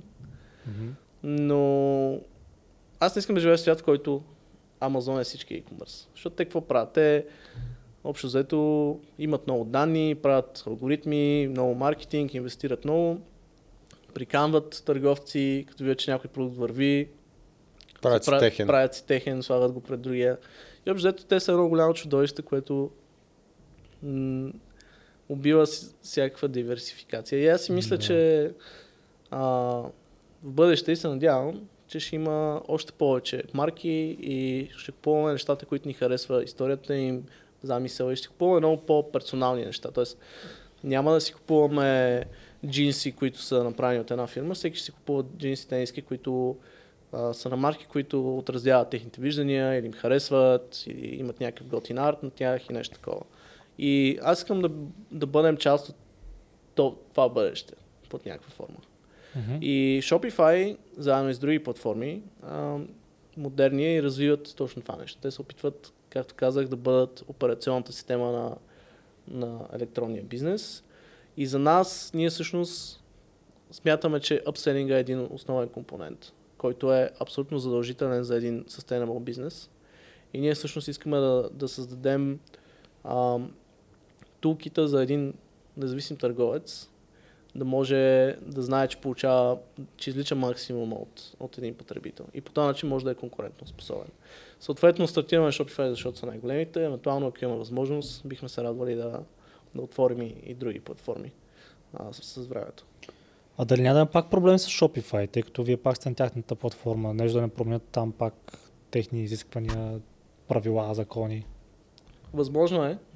Ние, ние като плагин девелопър няма как да бъдем независими. Това, нашия long-term а, план да се справим с това е да бъдем на много повече платформи. И по този начин може да бъдем независими от една платформа. Но нашия нов продукт много добре работи с новите продукти. Той първо работи на чекаута на Shopify. Тоест, ние взехме целия Selling Knowledge от нашия чекаут и го прехвърлихме там. Мгм. И той работи много добре с, с новите неща, които Shopify изкарва. Работи с ShopPay, с а, новия им wallet, който се конкурира с Apple Pay, с тия неща. И като цяло се опитваме да вървим в, в тяхната посока. И не смятам, че, че ще имаме а, някакви конфликтни точки. А и ги питах, смисъл, аз им писах и на А, имейл той път си ги питал. Те си казали може. Ами, ние понеже имаме комуникации с някои от а, високо поставените членове, които бяха доста негативни и аз им писах един имейл, пичове, смятаме да правим това нещо. Мгм. Те ми казаха, стига да, да е по нашите правила, няма никакъв проблем. И Да. даже ни фичърнаха в декември месец в App Store на хомпейджа. Е, супер. Е, супер. А всъщност ти си ни колега по Forbes. А, в една и съща година май сме избрани, нали? Ти 2020 ли беше избран? Да. Да, за Да. 30 по 30. Е, ми значи сме колеги по това списание. А, добре, Балванг от... Балванг. А, Ванга AI от колко време върви? А, стартирахме проекта октомври, а, така че 2021.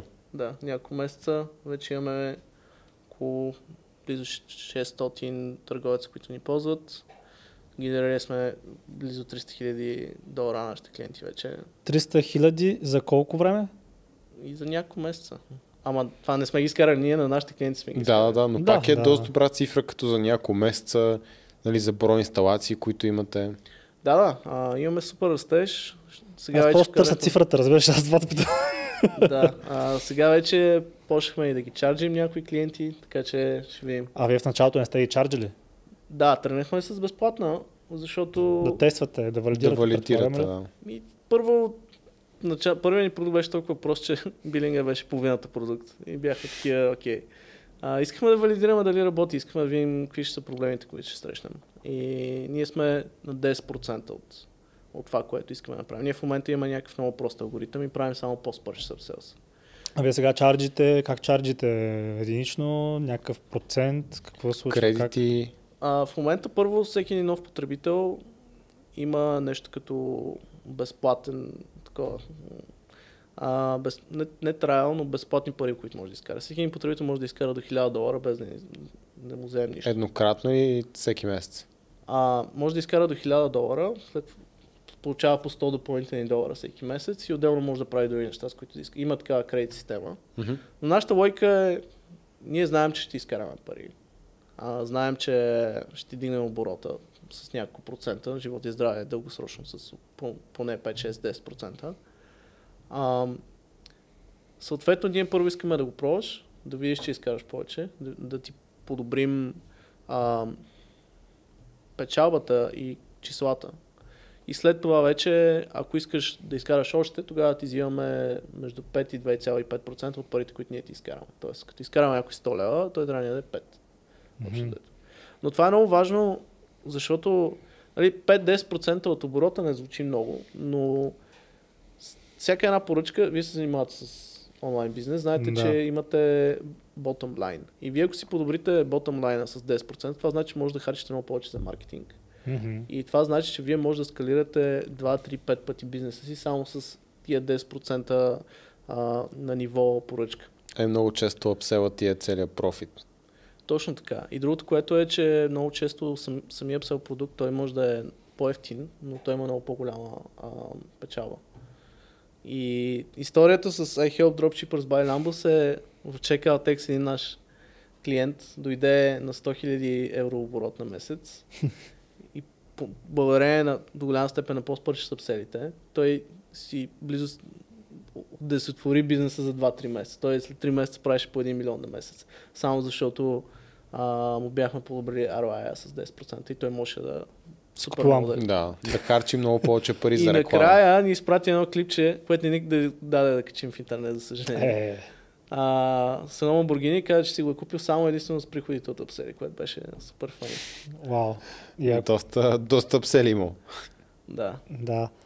Та, това, което иска да кажа за, за Ванга е, че ние искаме да дадем възможност на малките търговци да имат същата сила като Amazon от гледна точка на писание. Тоест Amazon имат всичките тия данни ам, и те знаят всеки един потребител какво ще си купи. Докато ако си един малък търговец, ти имаш 50 клиента, няма как да не правиш машин learning това нещо.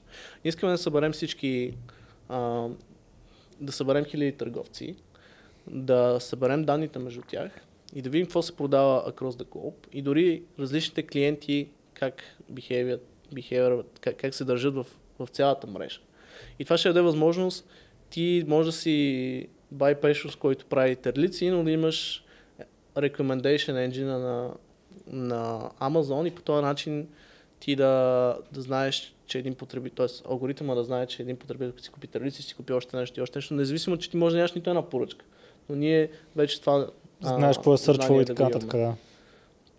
Та, това ни е, и по този начин може да ги направим конкурентно способни и да им дадем възможност да се борят с... Също злото на Безос. Също злото на Безос, да. И ако Shopify е готина екосистема, защото ако ние свършим работата, SMS Bump си свършат работата и още 10 други компании свършат работата, ние всъщност ще направим Voltron, който ще е альтернативата на, на Amazon и ти няма да имаш нужда защото много търговци какво правят? Те си пращат стоката на Amazon, защото те не могат самостоятелно да, да си продават. И това дългосрочен план не, не, не е добре за тях, защото Амазон си харесва заде. продукта, казва, ако в този продукт върви много добре, ще направим такъв, ще пуснем нашия на топ пейджа си. Ти нищо не можеш да правиш по въпроса. Абсолютно нищо. Да. И ти взимат междувременно по 30-40% от Няма, оборота. Да. Толкова ли взимат? Колко взимат? Мисля, че 30%. Мисля, че 30%, но... 30%? Да. Само, че от оборота, не от профита. Като разликата е много голяма тук. Да. А тук от един файл, който чета за тебе, а, аз търся числото още, което да слуша на тъмнел да е по-стряскащо. А, така, тук пише 10 милиона в ревеню и 5 милиона им профит. Това чекаут ли? Това мога да изрежем, разбира се, ако не ти е окей. Okay. Не, чекаут. От чекаут текст. Да. да, така че 5 милиона. Тъм не го виждам вече. 5 милиона им профит. за колко време сте успели да направи това нещо? 3 години. 3 години, фак. Ми. В смисъл, това е много добре, браво. А, и тогава сте били колко човека екип? Ами, между 8 и 14, нещо такова. Тоест, Вау. милион на човек. Вау, не, браво, наистина, много добре. Но... Тогава си бил на 20 колко? 24-25, нещо такова. Да, защото аз съм 26. Еми, наистина, вау. Много, много. Поздравления за, за този успех и се надявам наистина пръснете и с Ванга. Ванга, честно казвам, звучи много интересно. А, аз по-скоро ще се включа като... Защото от нас двамата аз движа по-скоро Proof Nutrition, нашия сайт, който е нашия ком за, за добавки. И всеки нов продукт добавя много голямо комплексити към магазина. Mm-hmm. В смисъл, като имаш един продукт е лесно, въпреки че не е оптимално. Като имаш два, става една идея по-трудно, защото не са много комбинации как да upselваш и кросселваш. Когато имаш три продукта, става малко по-сложно и когато имаш 30 продукта в три различни категории, за три различни проблема, става много трудно да определиш къде на кого да upselваш. И в такъв момент, ако аз мога да ползвам подобна технология, както ти каза, на Amazon и с един клик, един инстал, цялата тая работа да мисли някой друг, случай алгоритъма и да оптимизира на базата на това, какво случва и на сайта, което предполагам, че правите или конкретно на моят сайт, това първо, че ми отделя много когнитивен капацитет. Аз мога да се фокусирам да разработвам нови по-яки продукти или да правя нещо друго. Второ, със сигурност ще е по-добра работа, когато имаш целият машин learning engine отзад и работи добре голямата база данни и реално хем спестявам време, хем правя повече пари, което за един предприемач е да. Да. Ето ти те 5% с голям кеф ти ги давам обратно. И другото, което е, ние това, което виждаме е, че нали, в крайна сметка всеки си познава бизнеса. Обаче ние ти даваме основата, даваме ти апселинг, който работи. Показваме ти какво работи. Ти можеш отгоре да добавиш твой, твоята си магия. Нали? И може да комбинираш нещата, т.е. може да видиш, че идеята е Ванга е да ти покаже това работи, това апселваме. И тук вече ти можеш да кажеш, окей, на това искам да направя специален продукт за това нещо или да го оптимизирам копито и тия неща. И всъщност е А оптимизирай копито. Не, ние не го правим, ти окей, може да го направиш. така. Защото ако Да. правите и това вече, нали съвсем. Има... Ние сме много в началото, т.е. на теория технологично може да правим много неща, но нямаме достатъчно данни и не сме достатъчно зрели като Добре, ти казваш, че Ванга е на 10% от това, което смятате, че ще бъде. Разкажи ни 100%. Каква е визията за момента? да. За момента, защото ясно, че се мени.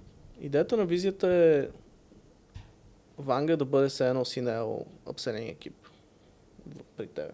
И Мгм. се грижи а, всеки един потребител. Ние, ние мислим за цялото потребителско преживяване. От момента, в който той дойде на магазина или тя. А, Ванга на база на, на всичките данни, които има, да създаде уникално преживяване на база на това, което клиент иска да си купи и да, да даде всякакви неща, които ще подобрят а, преживяването на потребителя и също време ще изкарат повече пари. И ние в момента примерно правим само post-purchase sales. Идеята е да, да, да обхванем цялото преживяване. Абсолютно всякъде, където можеш да, да апселваш по някакъв начин. Дали ще е на продуктова страница, дали ще е преди чекаут, на чекаут, в чекаута, след чекаута, Мгм. в SMS-ите след това някои дни, в имейла. А, ние да ти дадем един пълен инструмент, с който ти, ти автоматично да получиш а, уникално апселинг преживяване за всеки един потребител. И другото, което е а, на, нашия си кръсъл до голяма степен е, че ние апселваме на всички. Докато ти ако създадеш един апсел, той няма да обхване всички потребители. А, и да, това е горе-долу. В смисъл, easier said than done. И другото, което е, че ние искаме да имайки достатъчно данни, ние може да го направим всяка оферта да е различна, на, точно на, на база на това, кой е потребителя. Това, което искаме да направим, представи си рекламите преди Facebook и след Мгм. Facebook. Мгм. Ние искаме да направим това нещо в, а, в апселинга. В e-commerce, да. Тоест, примерно, когато си там влезнем и трябва да си добавим един и същ продукт, да получим различни опции за апсел, да са супер персонализирани Точно. и съответно да има по-голям шанс да си купим. Общо взето, да. Супер. Много яко. Това, често казано, е супер добра идея. Надявам се някой ден да го има за WooCommerce. Да. Или, или ние скоро, сега като из... живот и здраве, като излезе малко на европейския пазар с uh, Isproof Nutrition, а, просто ще направим Shopify. Магазин. Има и други опции. Да. А, включително CloudCard, shoutout. Те правят нещо много смело да, да си правят тяхна си платформа, а, която, доколкото знам, за България и за Източна Европа работи доста добре. Да. да. Ще чекнем. Аз ще те питам, а, понеже минахме през бизнес частта, обаче мисля, ще е просто за интерес да върнем на частта, в която си преборил наднормалните килограми, избягал си маратон и да разкажеш малко повече за това и какво място заема спорта в твоя живот в момента. Тъй като питам, защото имаме клиенти, които и потенциални клиенти, и хора, които гледат видеята, които са доста заети. Да, имат деца, имат семейства, някои от тях имат бизнеси или много заета са. кариера, да. Обаче работата много често се ползва като извинение за това нещо. А, ти си блъскал доста, работил си много. Обаче спял да преодолееш това нещо. Тоест, оттам идва мотивацията за въпроса. Да, а, първо, както казах с дизайна, си с... най-големите ми предизвикателства са били неща, които сам съм си казвал и съм си казал, че не мога да, да преодолея. А, аз винаги съм бил, израсвайки, може би до 20 и някоята ми година, а, с наднормално тегло. И аз си мислих, че съм си такъв. И че какво беше? Имам дебели кокали. Хормонален проблем. проблем. Задържам вода. Да, Такъв ми е гена. такъв ми е гена. Но истината е, че аз просто не спортувах достатъчно и се храних повече, отколкото трябва. Но и това е... Есенцията на това да си дебел е доста проста. Не е лесно да я пребориш, но е доста проста. Ам, това, което обърна нещата за мен, беше първо, че като отидох във Франция, качих още повече кила. Бях станал много дебел. В смисъл, приличах на човечето от Мишелин. И видях една моя снимка, която се погледнах и бях супер удовлетворен от това нещо. И другото нещо, което си мислих, макар да не съм сигурен че искам да имам деца, си мислих, че някой ден, ако имам деца, те ще бъдат същите като мен. И това бяха двете неща, които ме накараха да се замисля, че трябва да си променя. А, трябва да променя това нещо. И просто реших, че окей, всеки, всеки един вижда дебелак а, има един такъв повратен момент, който е казал, окей, сега е момента. И просто почнах да правя много малки промени в живота си. Тоест не. Преди винаги съм пробвал да отида на диета, да почна да спортувам активно и се отказах много бързо. Всъщност това, което направих е, почнах да правя някакви... Казах си, окей, трябва да си намаля калорийния пример и да си увелича калорийния разход. И едно от първите неща, които правих, примерно, аз пих много кола и просто си смених колата с Coca-Cola Zero, примерно. Това беше много голям win. Или почнах да тичам, ама тичам, тичах по един километър, примерно. Не е било, не, се задъхах супер много, ми беше много трудно. И после един километър стана два. Почнах да не закусвам, тъй като установих, че независимо дали закусвам или не, на обяд и вечера ям същите количества, защото съм лаком. Това е може би голяма част от причините, защо но не си по-лаком, като изпускаш закуската, което е ключовото. Ами, аз колкото, колкото ми сложа, толкова ще изям. и другото, което е, в Франция хората имат различен ген и ядат много джънк. Поне моите колеги ядяха много джънк. И това моето тяло въобще не го понесе. В смисъл такъв.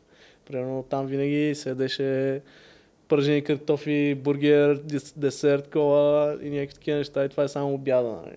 После на вечеря, като изядеш една багета с някакви неща и салами, и вина и... А то ти колко килограма си бил преди Франция и колко си бил във Франция? Ами, може би бях към 90 преди замина и бях 102-3, като отидах там вече. Да, си качил 12 кг екстра. Да, но това, което се случи, като почна да правя малки промени, почна да свалям, като си с много excess fat, е много лесно свалиш. И това нещо стана, стана един а, ефект на снежната топка, и аз почнах супер много се надъхвам. Ядях по-малко, отичах повече и така, общо заето свалих около 20 на кила за 6 месеца. А, да, 20 кила за 6 месеца, нещо такова. Кога случва това? Ами още докато бях във Франция. Тоест, кога, коя година е това? 2017. Мхм. Ами, яко. И как се отрази това всъщност, тази промяна?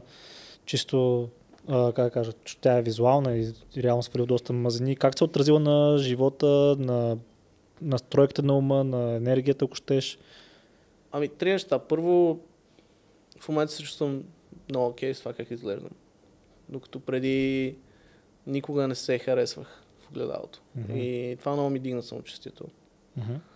А, второто нещо, което установих е, че за мен най-силният антидепресант, до който съм срещал е спорта.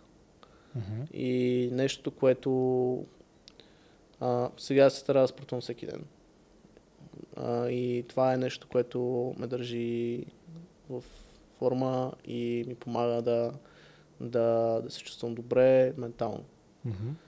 И третото нещо е, че когато си осъзнавам, че с времето тялото ми ще почне да загърнява все повече, и когато си човек, който винаги е бил на компютър и на диван, ам, всъщност се случва така, че тялото ти почва да се разпада в някакъв момент. Аз стигна до този етап. Но, примерно, познавам много програмисти на 30 години, всички са дискова херня и някакви такива неща. А, и това е защото мускулите закърняват. И трябва да, да се грижи за тялото си, защото някъде да работиш, ако не си здрав. Нали, в момента, в който малко те заболи главата, знаеш, че здравето ти е много по-голям приоритет от работата, защото някъде да свършиш каквото и да е. Да. А, така че аз гледам да живея много балансирано и едно от, един от основните ми приоритети е спорта. Имам си аз всеки ден на обяд ходя да тренирам. Колко и... време отделяш за тренировка? Ми реално са към 2 часа. Какво тренираш? Ами сменям ги в момента, правя кондишнинг, mm-hmm тичане и ски сноуборд уикенда. Mm-hmm. Колко пъти на седмица тренираш? Седем, сестра. Уха, това е добре. Какво би казал на хората, които сега ще кажат, аз нямам време, аз развивам бизнес, защото ти си правиш същото? Ами, какво значи нямаш време? в смисъл такъв, зависи колко дългосрочно гледаш на нещата. Защото ако си в една кола, mm-hmm. и трябва да стигнеш до другия край на света и бързаш, все ще трябва да спреш да заредиш някакъв момент. Иначе няма да стигнеш. Да. Аз гледам на, на целия ми на живот и на бизнеса ми като, като един маратон, а не спринт. Съответно, ам, всеки... Аз просто намирам време да работя, може би, по-малко часове от повечето предприемачи. Работя нормални часове, Да. нещо типа на 8 часа а, всеки, нали, всеки ден. Обаче си имам време да се тренирам, имам време да се виждам с приятелите ми. И това нещо ми дава менталната стабилност, аз да продължавам сега вече четвърта година да го правя това нещо. И минахме през много тежки моменти до това да стигнем, нали, от, може би една от най-проспериращите компании в България до, до бан и да, да трябва да почнем от начало. И аз не съм спирал да ходя на работа, не съм имал mental breakdowns. Нали. Да, тегаво е, но благодарение на това, че имам баланс и че имам рутина, аз мога да продължа да си работя и да си бутам нещата. Така че, ако планът ти е 20-30 години напред, и реално планът ти трябва да е 100 минус възрастта ти, а, тогава какво значи нямаш време? Ти, ти ще убиеш едни 20 години накрая, които всъщност много по-малко ще ти отнеме да тренираш. Да. Да. Реално пак може да стигнеш от София до Варна. Една идея по-бавно, защото спираш да зарежеш, но поне няма хвърлиш двигателя, като си във Варна. Може да се върнеш обратно в София. Точно. Разбирам. И другото, което е, аз вече като един човек, който от няколко години се занимава с бизнес, шегата на страна, проектите идват и си отиват. И всяка година има нов проект. Аз съм правил много проекти и знам, че постоянно изкачат нови неща. В смисъл окей, не, не, че не трябва да ти пука, но не може да си жертваш здравето или щастието за някакъв проект. Защото дори да е успешен и да не е успешен, ще дойде следващия и следващия и следващия. И трябва да имаш sustainable начин да минаваш през тези неща. Особено ако искаш да си li- lifetime entrepreneur, ако искаш цял живот да се занимаваш с бизнес. Защото е много изцеждащо. Да. Тоест ти просто вече знаеш, че е окей да пропуснеш някаква възможност, окей е да нещо дори да почнеш ново, защото винаги има, им винаги има какво да правиш. Ти ако се оглеждаш достатъчно, винаги ще намериш нова работа, нова възможност, нови клиенти, винаги ще успееш да подсигуриш заплатите на екипа и така нататък. Имаш Да. тази увереност вече. Да, в смисъл, да, може да се каже. А и дори за конкретният ти проект, какъв е смисъл да бърнаутнеш след два месеца и да го оставиш? Нали, всеки един проект, дори, нали, какво беше? А, има един израз на английски, на български ще го префразирам, че отне 10 години да стана успешен за ден. Да, това Да. е като Pokemon Go, нали така беше играта, Да. която всички Overnight бяха такива, success. да, overnight success, какво стана, тая игра превзе света толкова бързо, е, еди колко си пари направиха, доколкото разбрах, хората са работили по играта години наред преди това. И, Просто и го който вижда. е направил, е имал необичайния интерес върху този тип технологии 15 години преди това. За да може да свържи 2 и 2 и да направи играта. Да. Да. Няма бизнеса, особено в софтуерния бизнес, нещата стават бавно. И отнема живот здраве години да бъдеш, да направиш успешна компания. Така че ти трябва да можеш най-малкото години да изкараш по този начин. Да, реално тези милиони, които споменахме, нали, там 10 а, ревеню, 5 профит, те не са станали за 3 години реално. Те станали от както си почнал да четеш този сайт на 11 години и си почнал да се интересуваш от като цяло технологии. Тоест всичко, всичко е довело до това нещо. Да, и в случая нали, той има и елемент на късмет. В смисъл такъв, че в случая оцелихме много добър пазар, много добър продукт и много добър бизнес модел. А, тоест, съвсем спокойно може да отнеме 5 години, 10 години. И това е нещо, което трябва да си окей с него, като започваш. Мгм. А, не По всички ток истории. имаш пари, че не всеки ще оцели толкова смет. По-скоро да го приемеш. Аз да така го разбрах. приемеш, да. В смисъл такъв, че не винаги се получава. Трябва да опиташ различни неща, трябва да пивотнеш няколко пъти. Да. Или някои компании се развиват по-бавно. Някой път ти си доста напред във времето. В смисъл такъв, примерно, да кажем, ето сега Oculus и там VR нещата. Нали. Те преди 10 години се продаваха на Facebook и още не са избухнали. Да. А, отнема си време. Интересно е през тези години, в които си правил неща, развил се и така нататък, пък може би сега вече си осъзнал, Има ли нещо, което в хората те дразни и ако има, какво е то? Най-много ме дразнят хора, които не могат да си дигнат гащите. Какво имаш това? Аз май те разбирам, но какво имаш това? Неадекватни хора. Хора, които не могат да се оправят. И като им дадеш... В смисъл, като цяло с живота си. А, и, или на работа. В смисъл такъв... Трябва... Не можеш ти чакаш ти... В смисъл, като им дадеш нещо, което не, не знаят как да го правят и чакат някой да казват не мога и спират и блокират.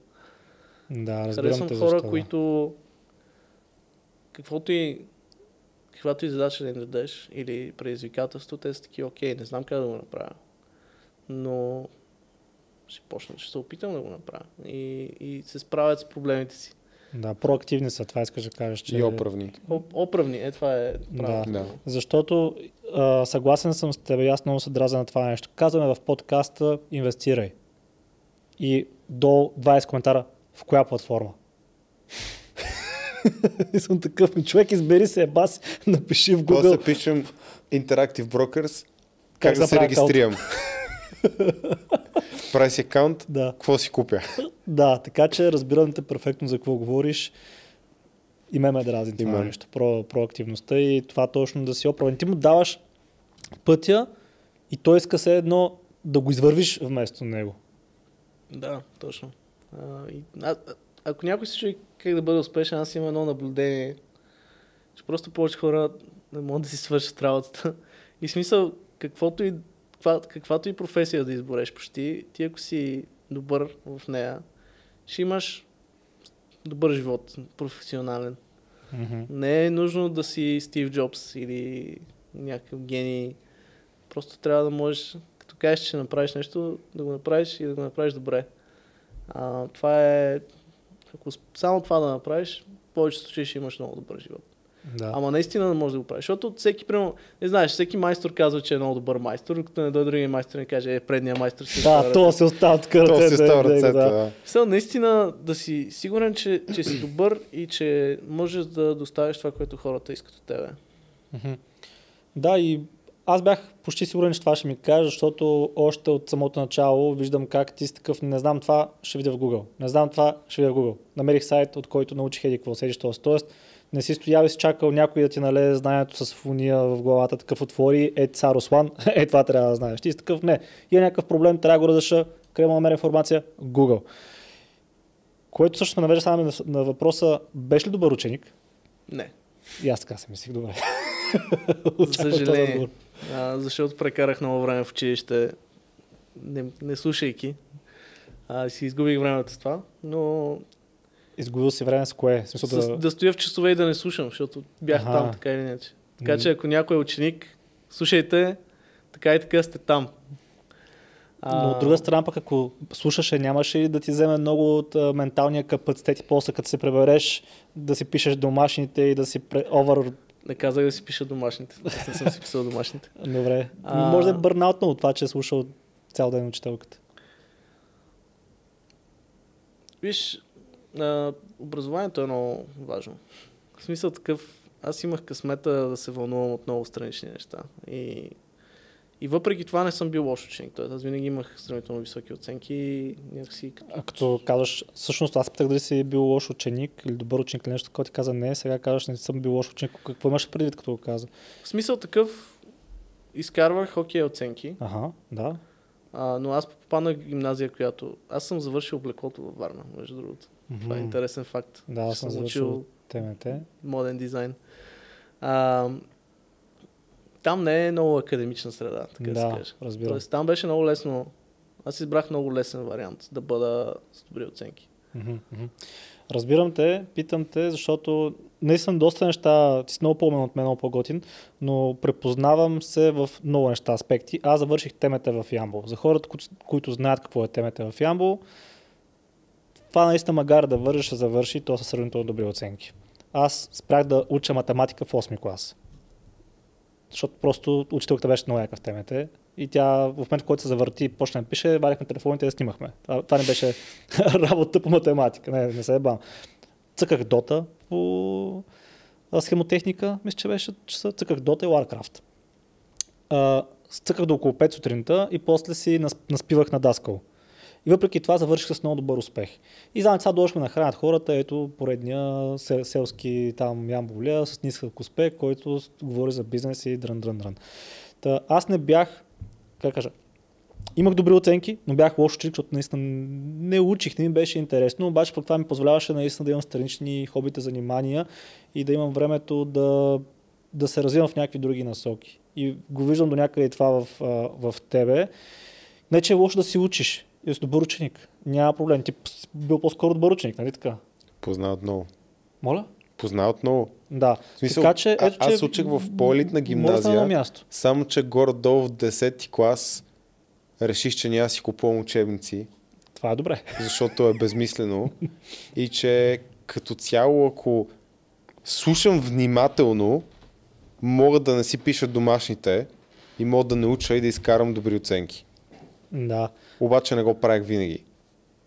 Аз имах една тетрадка за всичко, нямах учебници също. И аз имах за всичко, между другото. Беше Нямах по-лесно. и раница. Имах само така, тя беше една такава аз имах раница. найлонова турбичка от Lidl, примерно. Тогава нямаше значи, някакъв Бих магазин. казал, че общо взето намерих някакъв начин, където можех минах между капките, където не можех трябваше да, да уча малко.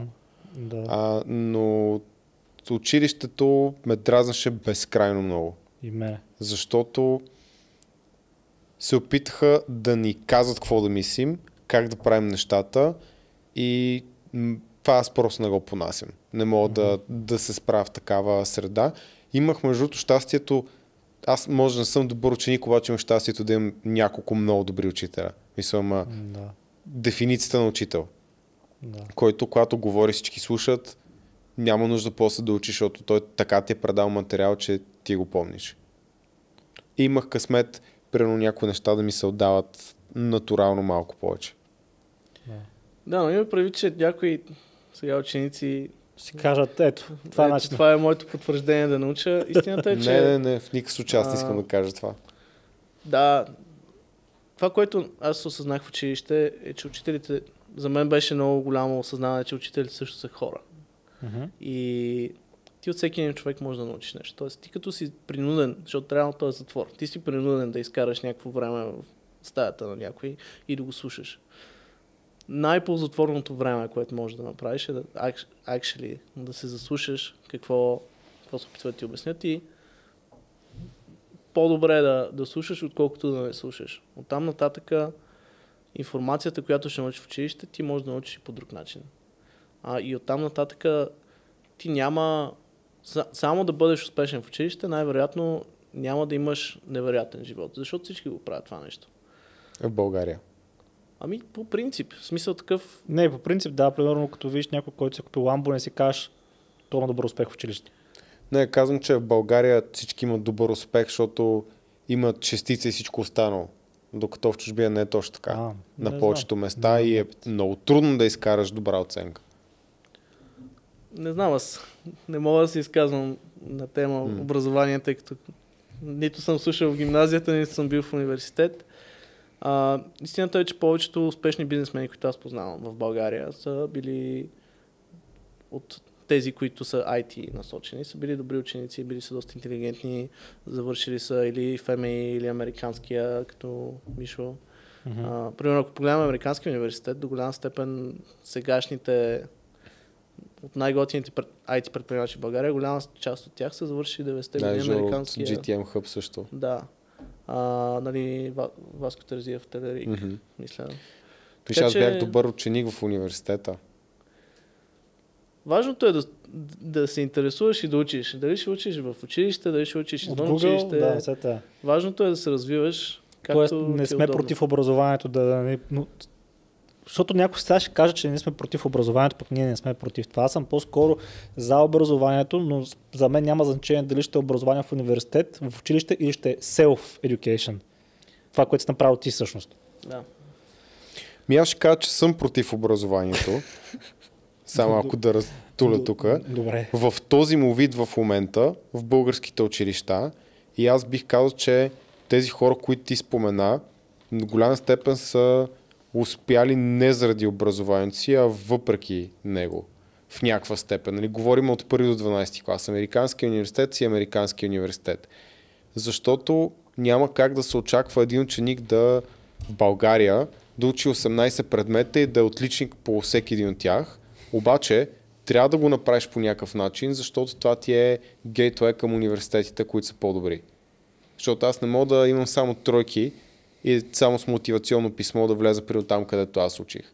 Така че аз казвам, против съм сегашната форма на образованието в голяма степен по начин по който се случва. Не казвам да не се учи, не се скарат добри оценки, трябва да играеш играта, обаче после ми стана много ясно, много бързо в Холандия, как това не ми беше особено от полза.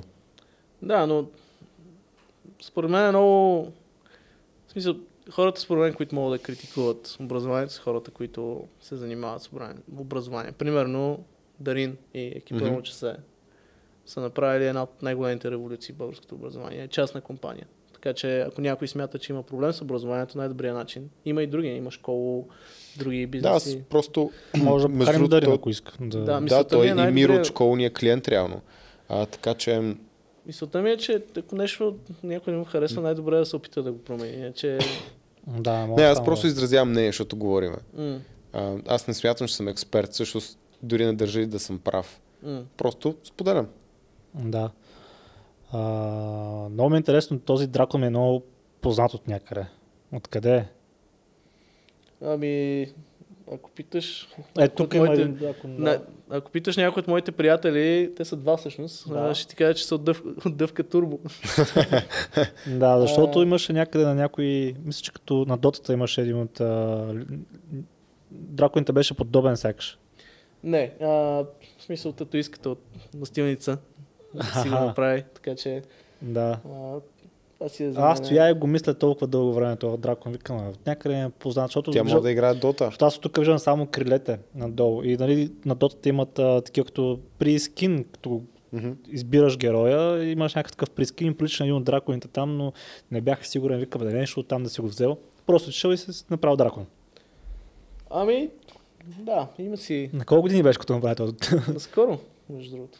По-скоро, не знам, а, няма значение, има Да, си... просто ми става интересно каква е, каква е историята за този дракон, защото дали не е нещо свързан с дотата. Не, не, Защото го те мислих даже много. са два, а вече. Да, другия повече е, да аз не го виждам от тук. Аз виждам този долния всъщност. А, има си значение за мен, мисля, че няма нужда. А, окей, добре, ако не е някаква... такова- Не, не, не е нещо гениално, просто някакви хора ме питат това Game of Thrones ли е, някакви такива неща. Интересно, всеки си има различни интерпретации. Да, да. А, добре, ами доста неща преминахме. А, мисля, че няма с какво повече да питам. Ти имаш ли някакъв въпрос? Не, нямам конкретно. Мисля, не е нещо, което да е чак толкова свързано с а, разговора. Евентуално съобщение, което искаш да предадеш на хората, които не си успя да си кажеш за този подкаст до момента. Ами, надявам се моята история по някакъв начин да помогне на някой, който иска да, да бъде предприемач или иска да направи нещо различно. Надявам се... Мо, моето основно съобщение е, че трябва да се бачка. И общо взето всичко друго го има в интернет, така че няма, не знам, няма някаква тайна, няма нищо, което спира, който и да е, който има интернет, връзка и компютър да прави толкова много неща. Така че ако, ако мога да помогна на някой да се мотивира и да почне да, да работи по нещо, супер. И ако имате Shopify магазин, казахме кое може да ви изкара повече пари и така. Да, как може всъщност да, как кажа, да помогнем на твоя бизнес да се разрасне? При някакъв линк, нещо оставим в описанието или... Да, може да оставите а, линк. Аз ще ви изпратя линк. Даже може да генерираме един промокод за евентуално ваши клиенти. Ами да, да го генерираме. Супер. слушатели. Да, Абсолютно. да може и да... да... им дадем допълнителни, в смисъл, special perks а, за това, че, Окей. че Имаш ли- фенове на Стани Никола. Имаш ли идея за име? А, и- Impact подкаст или там, окей. както и се казва подкаст. Да. Да, импакт, а, някакъв процент, някакво число запише или просто само импакт? Просто импакт май ще по-лесно. Не е Импакт е окей и съответно всеки, ние това, което правим за такива е, че всеки потребител получава по 1000 долара допълнителни. Тоест може да изкара до 2000 долара без да, да му искаме пари. Супер. Екстра. Добре, значи код Impact, ти ще ни дадеш линк, който може да оставим долу. Всеки А- дропшипър, който още няма ламбо, но иска ламбо, може да си стегли, т.е. не си стегли, но да си инс- инсталира, се закачи на ванга и да почне да изкара повече пари. Да. А инвеститори или нещо такова търсите ли в момента или не? Ами, говорим си, така че ако някой... Ако някой му е интересно какво правим и по някакъв начин иска да, да участва, може да свържи с мен. А, аз ще, ще, си- ще си изпратя Инстаграма и Твитъра.